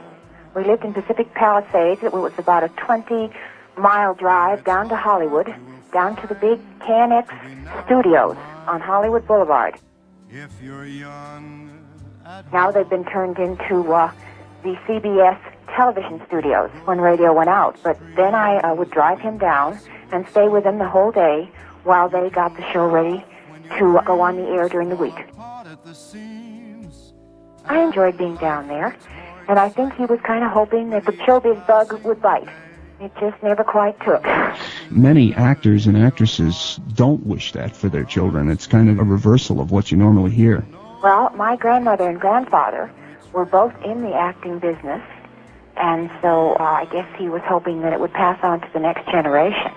He was born literally in a trunk, was on the stage by the time he was a year and a half old, was out in front selling theater bills for $5 a week when he was around eight years old.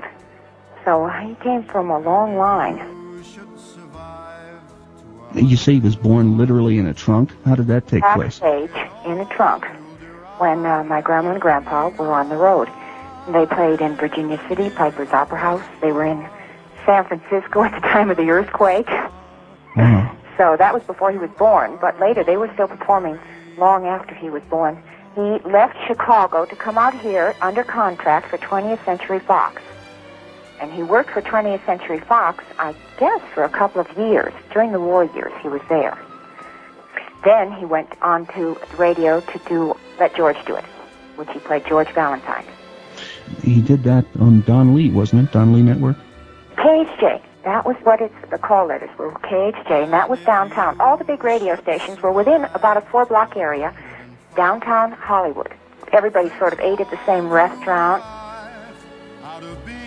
It was a, the group mixed together. The one would work at one station. A lot of times, I have a couple of the old scripts here, and I see where old people like Virginia Gregg and uh, Jack Kruschen, they were on several shows. Most of them, as a matter of fact. People would just work the same show.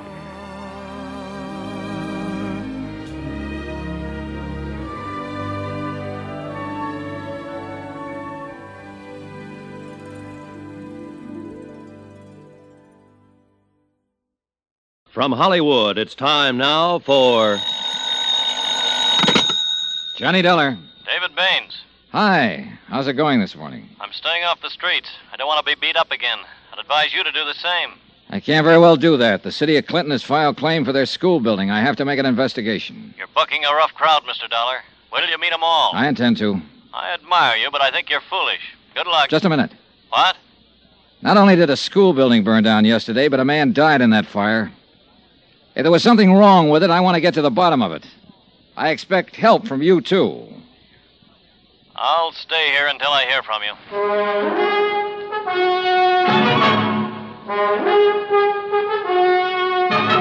Tonight and every weekday night, Bob Bailey in the transcribed adventures of the man with the action packed expense account, America's fabulous freelance insurance investigator. Yours truly, Johnny Dollar.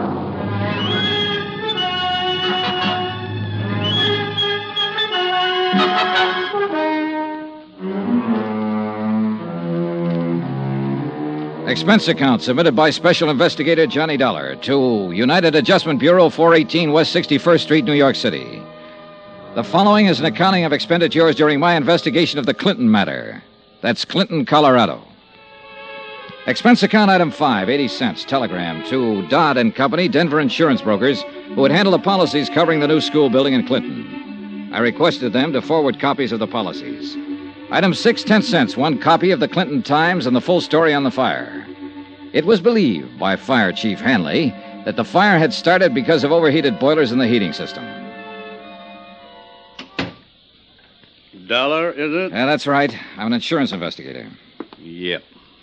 Well, what can I do for you? Tell me about the fire yesterday. You sound like you're carrying a chip on your shoulder, Mr. Dollar. We had word that building irregularities were suspected in that school, Chief. The word came from the janitor, Julian Osborne. He burned to death in that fire yesterday, and the building's gone now. You get as head up as you want boy. I got my own troubles. I'll tell you what we think, and you can take it, whether you like it or not. We think old Julian Osborne might have passed out, got drunk, or had a heart attack in that building. We think something like that happened, and the boilers kept right on going and built up the pressure. We think the boilers exploded, the fire started, and that was that. And why do you think the whole place went down? Because it spread so fast. Why did it spread? I didn't build the building. I just took care of the fire. You're going to have to change your attitude around here if you want anybody to cooperate with you. All right, then tell me this. Why, on a day when school wasn't in session, would those boilers be fired up at all? I don't know. Chief, last night I talked to Sheriff Doherty trying to get information about Julian Osborne. He didn't know anything either. I also talked to Florrie Hawkins, the school principal. She didn't know. Now you don't know anything. Who does? I've done my job, boy. I've determined cause. You've also given me a chance to look at you, which was about the only reason I came here. Nah. I'll get information elsewhere, Chief. There's some people in this town who want to talk and tell me things. You and your sheriff and whoever else is involved can't keep every mouth in this town shut. And I'll tell you like I told Miss Hawkins. I'm at the Northern Hotel. In case you remember anything. I can't hear you, boy. Not one word.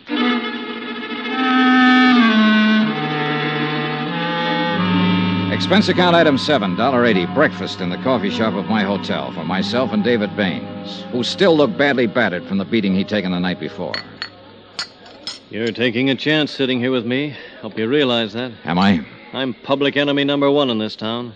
I'm the man who built the school that didn't stay up. Look, Baines, I want you to tell me all about it. If you have any information or knowledge that would be helpful in this investigation, then you better give out with it right now. What specifically do you want to know? First, the town. You know what this place is? It's a backyard. And only the rich kids can play here.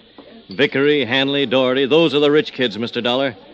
The rest of us are, well, we live across the tracks. Let's start with Vickery. He's a builder, not only here, all over these mountains. Grand Junction, Rifle Mesa, all over. He's got a million dollars and a million angles. He's the one who sent me to Europe to study for a year after I completed my plans for the new building. Got me out of the way. Okay. Fire Chief Hanley. A friend of Vickery's. And any friend of Vickery's is going to get rich, one way or another. Sheriff Doherty. He keeps the law orderly for Vickery. Very necessary. Okay, then. The fire itself. Chief Hanley says the school boilers blew up and caused the fire. There was no reason for those boilers to be fired up. No reason. If they were fired, they were fired to blow up. They had automatic shut-off equipment. What about Julian Osborne? You say he notified the broker in Denver that something was wrong with the building, and that's how you got here. I don't know. They might have fired it for money, too. I told you I was in Europe until they constructed it. I got back in Clinton four days ago. I went over to see my building. They used my outside drawing, Dollar. Wooden beams where I indicated steel girders. Only half the plumbing and heating system, other things. It looked like they'd made it up as they went along. Did you talk to anybody about it? Oh, sure. The contractor. Vickery. Vickery. He told me to keep my mouth shut and be a good boy. Do you think he got you out of town during the construction so you wouldn't interfere? I think so. I'm not important, but it was the easiest way. I understand Mr. Vickery's a little unpopular today. What? A delegation went out to his house to hang him or something. Baines was partially right. A delegation had gone out to see Roy Vickery in his polished pine domain at the end of town. They were still there when I drove up in my rented car. Twenty or thirty irate citizens demanding an explanation for the lost school. Ten uniformed men from Sheriff Doherty's office formed a half moon circle in front of the main entrance, their holsters unbuckled. The sheriff himself was directing the operation. All right, just a minute there. Hello, Sheriff. Huh? Johnny Dollar. I talked to you last night. Oh, yeah. Chief Hanley called me about you. The chief called you, and last night you called Florrie Hawkins. That was nice. Keep the wires burning. The chief said you came over to see him, used abusive language, tried to cause trouble. The chief was mistaken. I wasn't trying to cause trouble, Sheriff. There's enough of that in this town. I was just trying to find out how the fire started yesterday. The chief told you how it started. I didn't believe him. Now, what do you think of that? You'd better watch your step around here, Mr. Dollar. You seem to be looking for arguments all the time. Not at all, Sheriff. I'm misunderstood. We understand you all right. How's Mr. Vickery? He's all right, and he's going to stay all right. I'm sure he will. But these people don't like their school burning down. It's expensive. Also, their kids could have been in it. I want to see Mr. Vickery about that. He isn't seeing anyone, Mr. Dollar. And we aren't letting anybody in to see him. Really?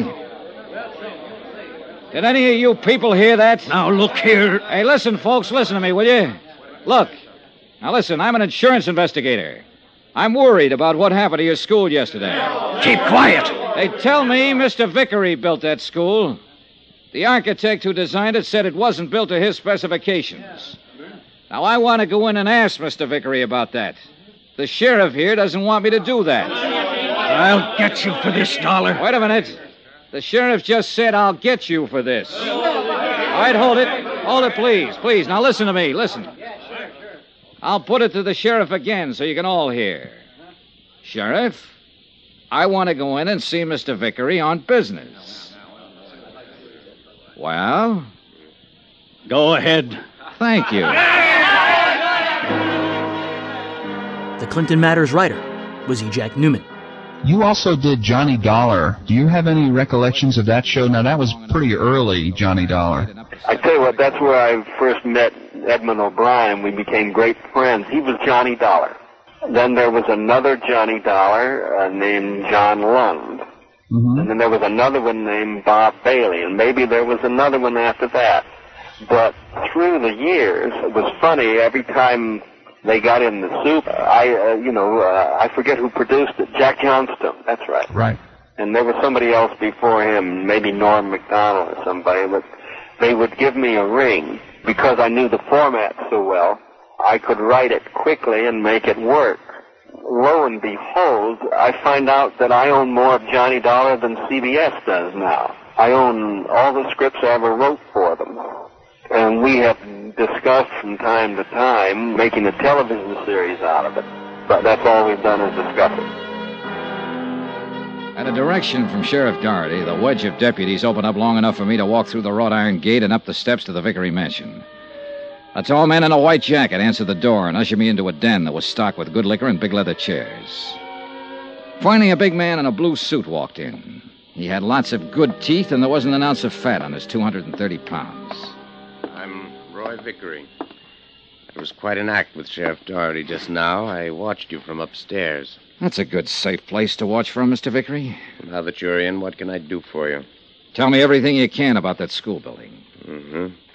Has the uh, the city of Clinton made a claim yet? Yes, $200,000, building and contents. You got in town pretty fast. We heard there might be something wrong with that building before the fire.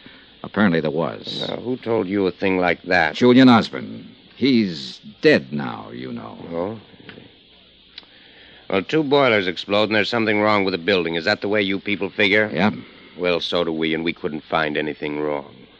Who's we? Officially, we're the, Civic Construction Department. We just had a meeting. We thought we ought to. Yeah, yeah. I figure those people hanging around outside should be worrying. Well, they don't worry me, and you don't worry me. A drunken janitor goes to sleep and lets the boilers kick up, and the joint blows apart and burns down. That's what we decided in the meeting. It was a, a terrible accident. We'll have to use an old garage or something for a school, but, but then we'll get around to building another school with the insurance money we have coming. And that's that. That's that. Mr. Vickery, I'd like a copy of the specifications that went into that building. Sure, anything at all. Uh, there you are. Okay? That'll do for now. Good. Now, you can get out of my house, Dollar. You smell smoky. There were 50 pages of specifications on the building materials used in the construction of that school. They looked all right. They also looked as though they could have been forgeries. Expense account item eight, six dollars, one bottle of whiskey for David Baines and myself in my hotel room. Baines went over the specifications page by page. Uh, Okay, what do you think? these are my specifications, more or less. This is what's on paper that went into the building. How about what actually went into it? Well, the little I saw, they cut corners everywhere. The outside was just a shell of this stuff. You sure? These are my notes. I can remember this much. Can you remember it in front of a notary? I want a sworn statement. I don't know. You what? Well, don't look at me that way. You can get my statement and possibly a half a dozen other statements. On paper, you'd have a case. Then what would you do? Go to the district attorney? We haven't got a district attorney. We got a county attorney who's elected for a four year term. All right, I'll go to him. Vickery? Then I'll go to somebody else, the insurance commission. You try to go any farther, they'll kill you, Dollar. Well, let me worry about that. Now, will you make a statement? Sorry. That'd kill me, too.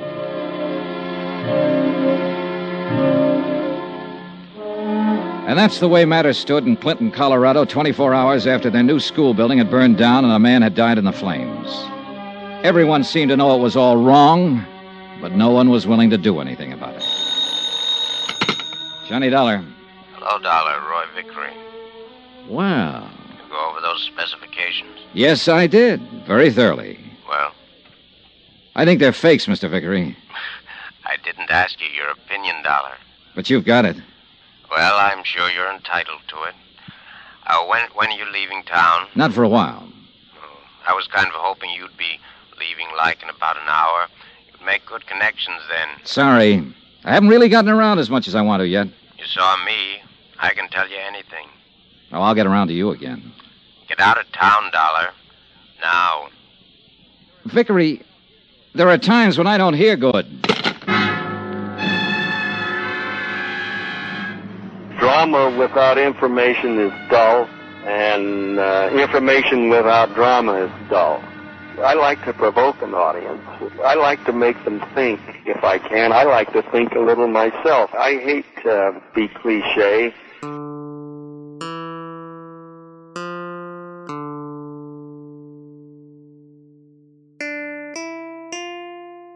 Unfortunately, yours truly, Johnny Dollar, failed to attract any kind of sponsorship. By the summer of 1956, CBS radio executives were looking to cut costs. The time that, that we were discussing earlier in the early 1950s when radio suddenly grew up, just as it was dying, do you foresee a future at all for radio drama? Because it has always impressed me that way too, that right about 1953, radio really came of age and became a legitimate art form just as its demise came along. Well, I saw it, sadly enough, just dying, uh, you know, like leaves falling from a tree in the autumn. Uh, program after program were taken off the air, and suddenly there was, you know, there was no radio drama at all, though there were a couple of attempts, but they didn't amount to anything. Finally, there was just nothing uh, left in, as far as radio drama went. It was a sad thing uh, because I, I do think it had finally grown up, and I hated to see it die.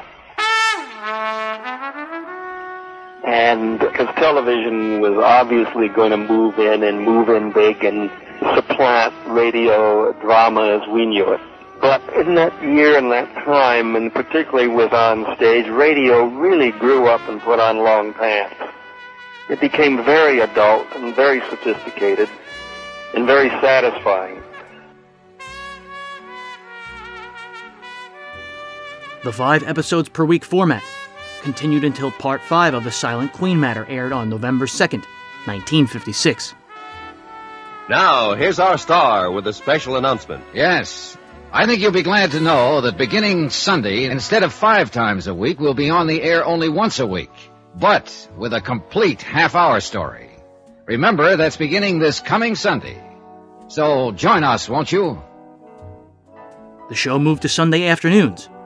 Bailey continued to voice Dollar for Jack Johnstone's production until it was decided to move remaining dramas to New York. Bailey and Johnstone refused to leave Hollywood. Bob was a fine, fine fellow. No question about it. Uh, incidentally, he wrote one script. He got an idea for, as I recall, a Christmas story one time and asked if he might write a script. Well, that was fine by me. so uh, it was a good one. Their last show with the production was on Sunday, November 27, 1960. Bob Bailey's radio career was over. Those were very good times, and like I say, afterwards, when radio died, and I mean it died with a big bang, it just died out there in California. They tried to move it back to New York, and when they tried to convert to TV, so many of the radio personalities couldn't make the conversion. And until other jobs opened up, like the sponsor jobs, there were a lot of radio stars that just went completely downhill. Especially, like my father had nothing to fall back on. He'd been an actor all his life. And by the time his radio show was over, he was almost 50. He weighed about 150 pounds, stood about five foot nine and a half, and they looked at him on television and said, You're not Johnny Dollar. And he said, But I am. I've been. And they said, No, no, we have to get a six foot tall guy that weighs about 200 pounds to play the part. It was sad. It was a very sad time when TV just wiped it out. There was a prejudice against uh, radio actors on the part of television producers. When they came in, what I've read at least is that a lot of them were young whiz kids who came along and had a new toy, and they said, no, no, no, if you worked in radio now, you've got your own way of doing things, and this is TV. And actually, when you think that working in radio would give you a credential, back in the early 50s, it actually worked against you.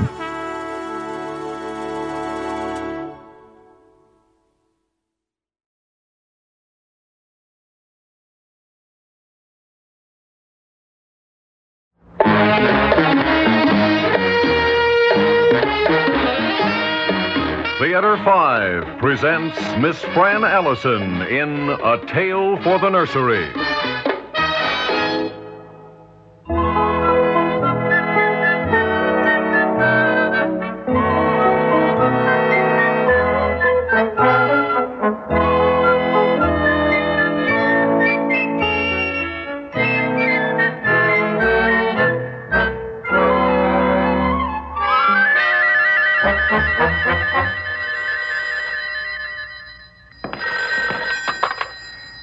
Yeah, Hannon speaking.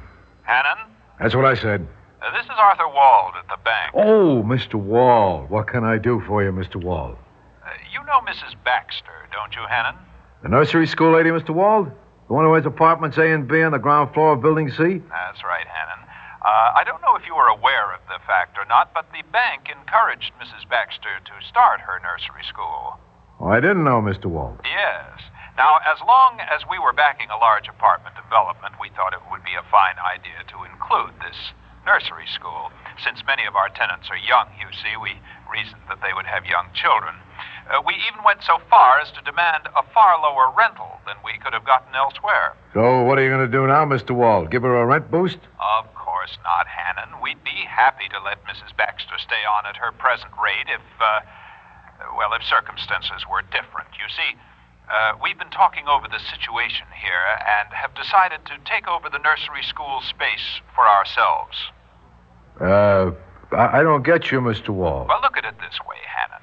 While the Hydra National Bank owns Sky Towers, we don't have a single branch office within walking distance. Do you realize that? Yeah, yeah. In fact, I've wondered about it. I bank at Atomic City myself. They have a branch just two blocks away, I'm and not interested in your personal banking problems, Hannon. Well, I'm I'm sorry, Mr. Wald. I was only thinking. It's all right, Hannon. Now, uh, I would like to get on with what I have for you to do. Uh, you see, we've decided to place a branch within Sky Towers itself, but the only suitable place is already occupied by Mrs. Baxter and her nursery school. Now, we have no right to kick her out, but uh, her lease does come up for renewal at the end of next month, and we are simply not going to renew. You understand? Yeah. You're not kicking her out. You're just not keeping her in. Uh, yes, uh, you, you, you could put it that way. Now, what I want you to do is to inform Mrs. Baxter of the new situation. Be kind, but firm. I realize we may seem harsh to her, but it's a matter of the general good. After all, which is more important, a bank branch or a nursery school? I don't know. Well, I do. But remember, Hannon, when you give her the news, I want you to use tact. Mrs. Baxter is a rather frail little lady, and I wouldn't want her fainting or having hysterics, and so on. It would reflect badly on all of us if she did. Uh, do you think you can handle this? Why, I guess so, Mr. Wald. Good. All right. Now ring me back when you've done the job. Done the job. Dirty jobs they leave for Jim Hannon. Use tact, he says. I'll use tact. I'll tell the old bag to get out. That's what I'll do. And if Mr. Big Shot Wald don't like it, then he can just come here and give her the news himself. I'll fix him and his tact.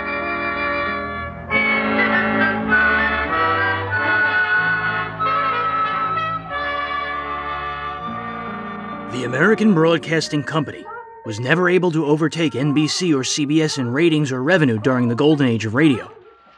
But by 1964, the only network dramatic radio airing was part of vignettes on NBC's monitor. That spring, ABC announced they were launching a new show. They hired former NBC writer Jack Wilson as story editor and assigned the series to directors Warren Somerville and Frederick Bell. Edward Byron, creator of Mr. District Attorney, was brought in to advise.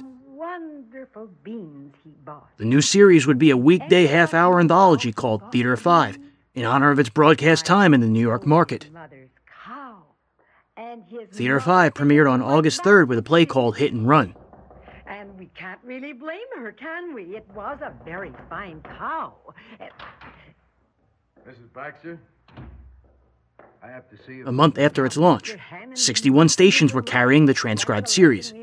ABC President Robert Pauley announced they were hiring a dedicated salesperson to pitch Theater 5 in the country's top markets. If you say so, Mr. Hannon. The kinds of stories produced ran the gamut. Many plots were taken from contemporary newspapers. And a funny thing happened along the way. As young actors turned to television in the 1950s, radio child actors became extinct. In November of 1964, Broadcasting Magazine announced that ABC Radio was setting up a children's acting workshop in cooperation with the New York Professional Children's School. The plan was to teach kids how to perform for radio. Classes were 90 minutes long, and students would work with director Ted Bell. In January of 1965, ABC's radio department reported a 16% gross billings increase.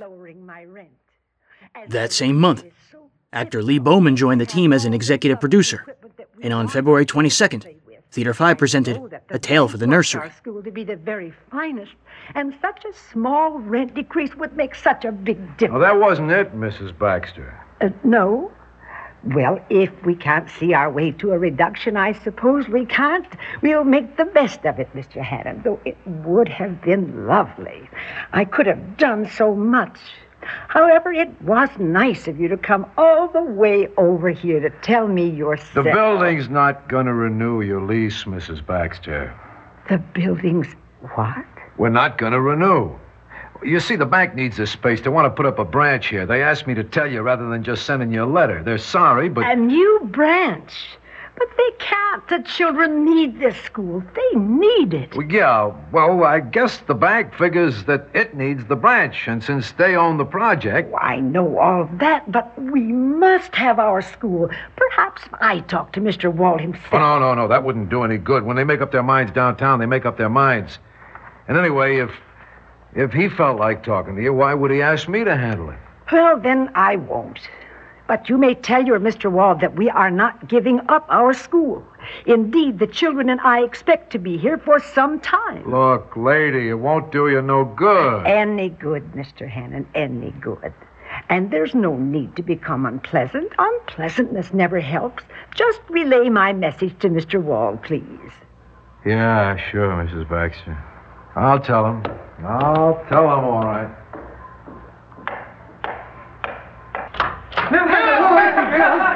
Children. Children. That's better. Now we can all hear. Before we go on with our story time, dears, I have something to ask you. How many of you love your nursery school? Put up your hand. All of you, that's wonderful because I love you too. But, children, we may not be here for very long. This building is owned by a bank, dears, and the bank wants the space that our little nursery school has, and so they want us all to leave. You wouldn't like that, would you, darlings? I don't think your mommies would like it either, so here's what we're to do. When we go home today, I'll give each of us a note telling our mommies how we feel and asking our mommies to make big signs to carry up and down in front of the buildings. Do you know what? This is like magic because when the nice people at the bank see the signs your mothers will all carry, they may decide to keep our school after all. Well, now to our story time. Remember the little boy named Jack who bought some wonderful beans with his mother? This episode featured Anne Francis, George Petrie, John Griggs, and Elliott Reid. I mean, you've got the script in front of you. How can you? It was wonderful. It was like stealing money. I always felt, and uh, who's against that? I loved radio, and it was, as I say, it was like a steal. Those days were just wonderful because the stress was not there. Walt! Uh, y- yes, sir. Walt, you're an idiot. Sir? A complete and utter idiot. Can you tell me what's going on outside this bank? there are pickets, sir. I noticed that myself. Now, just what do they think they're accomplishing out there? Have you talked to any of them? No, sir. I, I didn't see any point. Unfortunately, by the mid 1960s, network radio had undergone a transformation. Theater 5's half hour time slot only allocated about 21 minutes for story time. The other nine minutes went to news, station identification, and local advertising. Even as ABC announced a deal to produce the show in Spanish for Latin American countries, a cease in production was just around the corner. 256 total episodes were produced before Theater 5's last new episode, Joey, went off the air on July 30, 1965. ABC continued to push the show in syndication to its affiliates, but found no buyers to back the production of new episodes. It would be ABC's last foray into dramatic radio. But it won't be ours.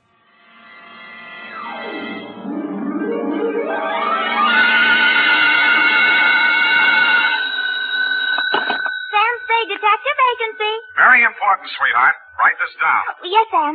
I have pencil and paper ready. Ingredients, colon, Punctuation or ingredients, Sam? both. Well, what is it, Sam? A recipe. One pound of fennel. Oh, that's liquid measure, Sam. You put that in later. Cross out funnel? Not funnel, fennel. It is not liquid. It grows at Fairley Pines. It's Sally what, Sam? One root of St. John's wort. Who's wart? Not wart, wart. Oh, wart. Don't interrupt. Some uh, newt size, a couple pounds ought to be enough. One ounce of bat's wool. One adder fork, that is not a utensil. One fillet of fenny snake. Some lizard's legs. One hemlock root digged in the dark. Directions. In the poisoned entrails throw toad that under cold stone days and nights hast 31. And if anyone drops in for trick or treat, Effie, leave 'em have it. Oh, Sam, now I get it. Halloween. It's a witch's brew. you were only fooling. me. That's what you think, sweetheart. Get out your cauldron, your poison pen, and your book of malefactions. I'll be right down to dictate my report on the Fairly Bright caper, or I should have stood in bed and ducked for apples.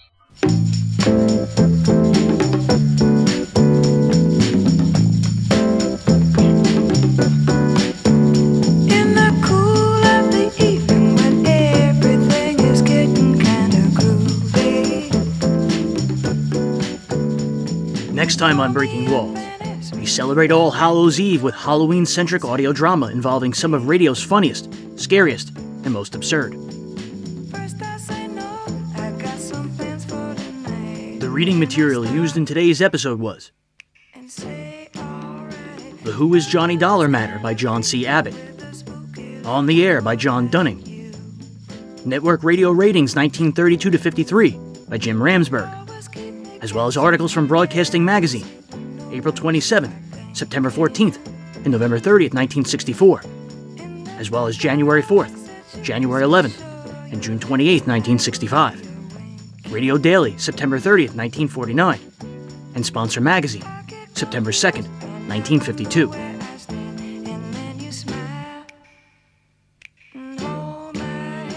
On the interview front, SPERDVAC was with Jack Johnstone, Al Lewis, Jeanette Nolan, and Elliott Reid.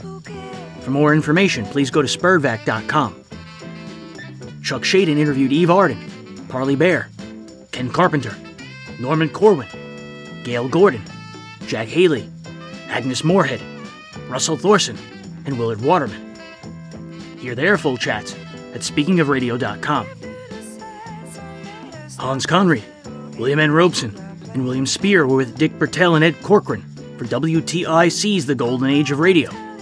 These interviews can be heard at goldenage-wtic.org. While Eve Arden, Roberta Goodwin Bailey, and E. Jack Newman were with John Dunning for 71K and US. And Don Quinn was interviewed by Owen Cunningham in 1951. Selected music featured in today's episode was I Wonder Why by Dion and the Belmonts, Pyramid of the Sun by Les Baxter, Moon by George Winston, The Look of Love by Billy May and his orchestra, Young at Heart by Frank Sinatra, I'll Be Seeing You by the Harry James Band, and Spooky by Dusty Springfield. Special thanks to our sponsors, Radio Drama Revival and the Mysterious Old Radio Listening Society. Find them both on iTunes or at their links in the written credits. There are three other gentlemen who deserve my thanks, whose high quality audio recordings are available for purchase Jerry Haendiges, Ted Davenport, and Goodman Danielson. Goodman also has a Facebook group and corresponding podcast. It's called the Radio Show Collectors Group, and his most recent podcast features yours truly, Johnny Dollar. I'd also like to thank Walden Hughes and John and Larry Gassman of SPERDVAC. Listen to their shows on the Yesterday USA Radio Network. By the way, SPERDVAC, the Society to Preserve and Encourage Radio Drama Variety and Comedy, will be having their next convention this coming November 7th through the 10th at the Crowne Plaza Hotel at 3131 Bristol Street in Costa Mesa, California. For more information, please go to SPERDVAC.com.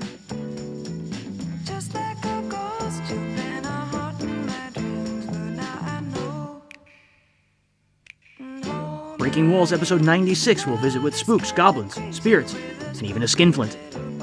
Last year's October episode was on the art of the mystery show, while this year we'll focus specifically on Halloween centered programming. The episode will be available beginning October 1st, 2019, everywhere you get your podcast and at thewallbreakers.com. In the meantime, give Breaking Walls a quick rating on whatever platform you listen, especially iTunes. And if you've got some spare change, you can become a Patreon supporter. In the coming weeks, I'll be adding playlists of the full Golden Age episodes featured in each Breaking Walls show. These will be accessible for as little as a buck a month by going to patreon.com slash the wallbreakers. So, until October 1st, 2019, my name is James Scully. This has been Breaking Walls episode 95. And I'll catch you on the flip side. Thank you very much.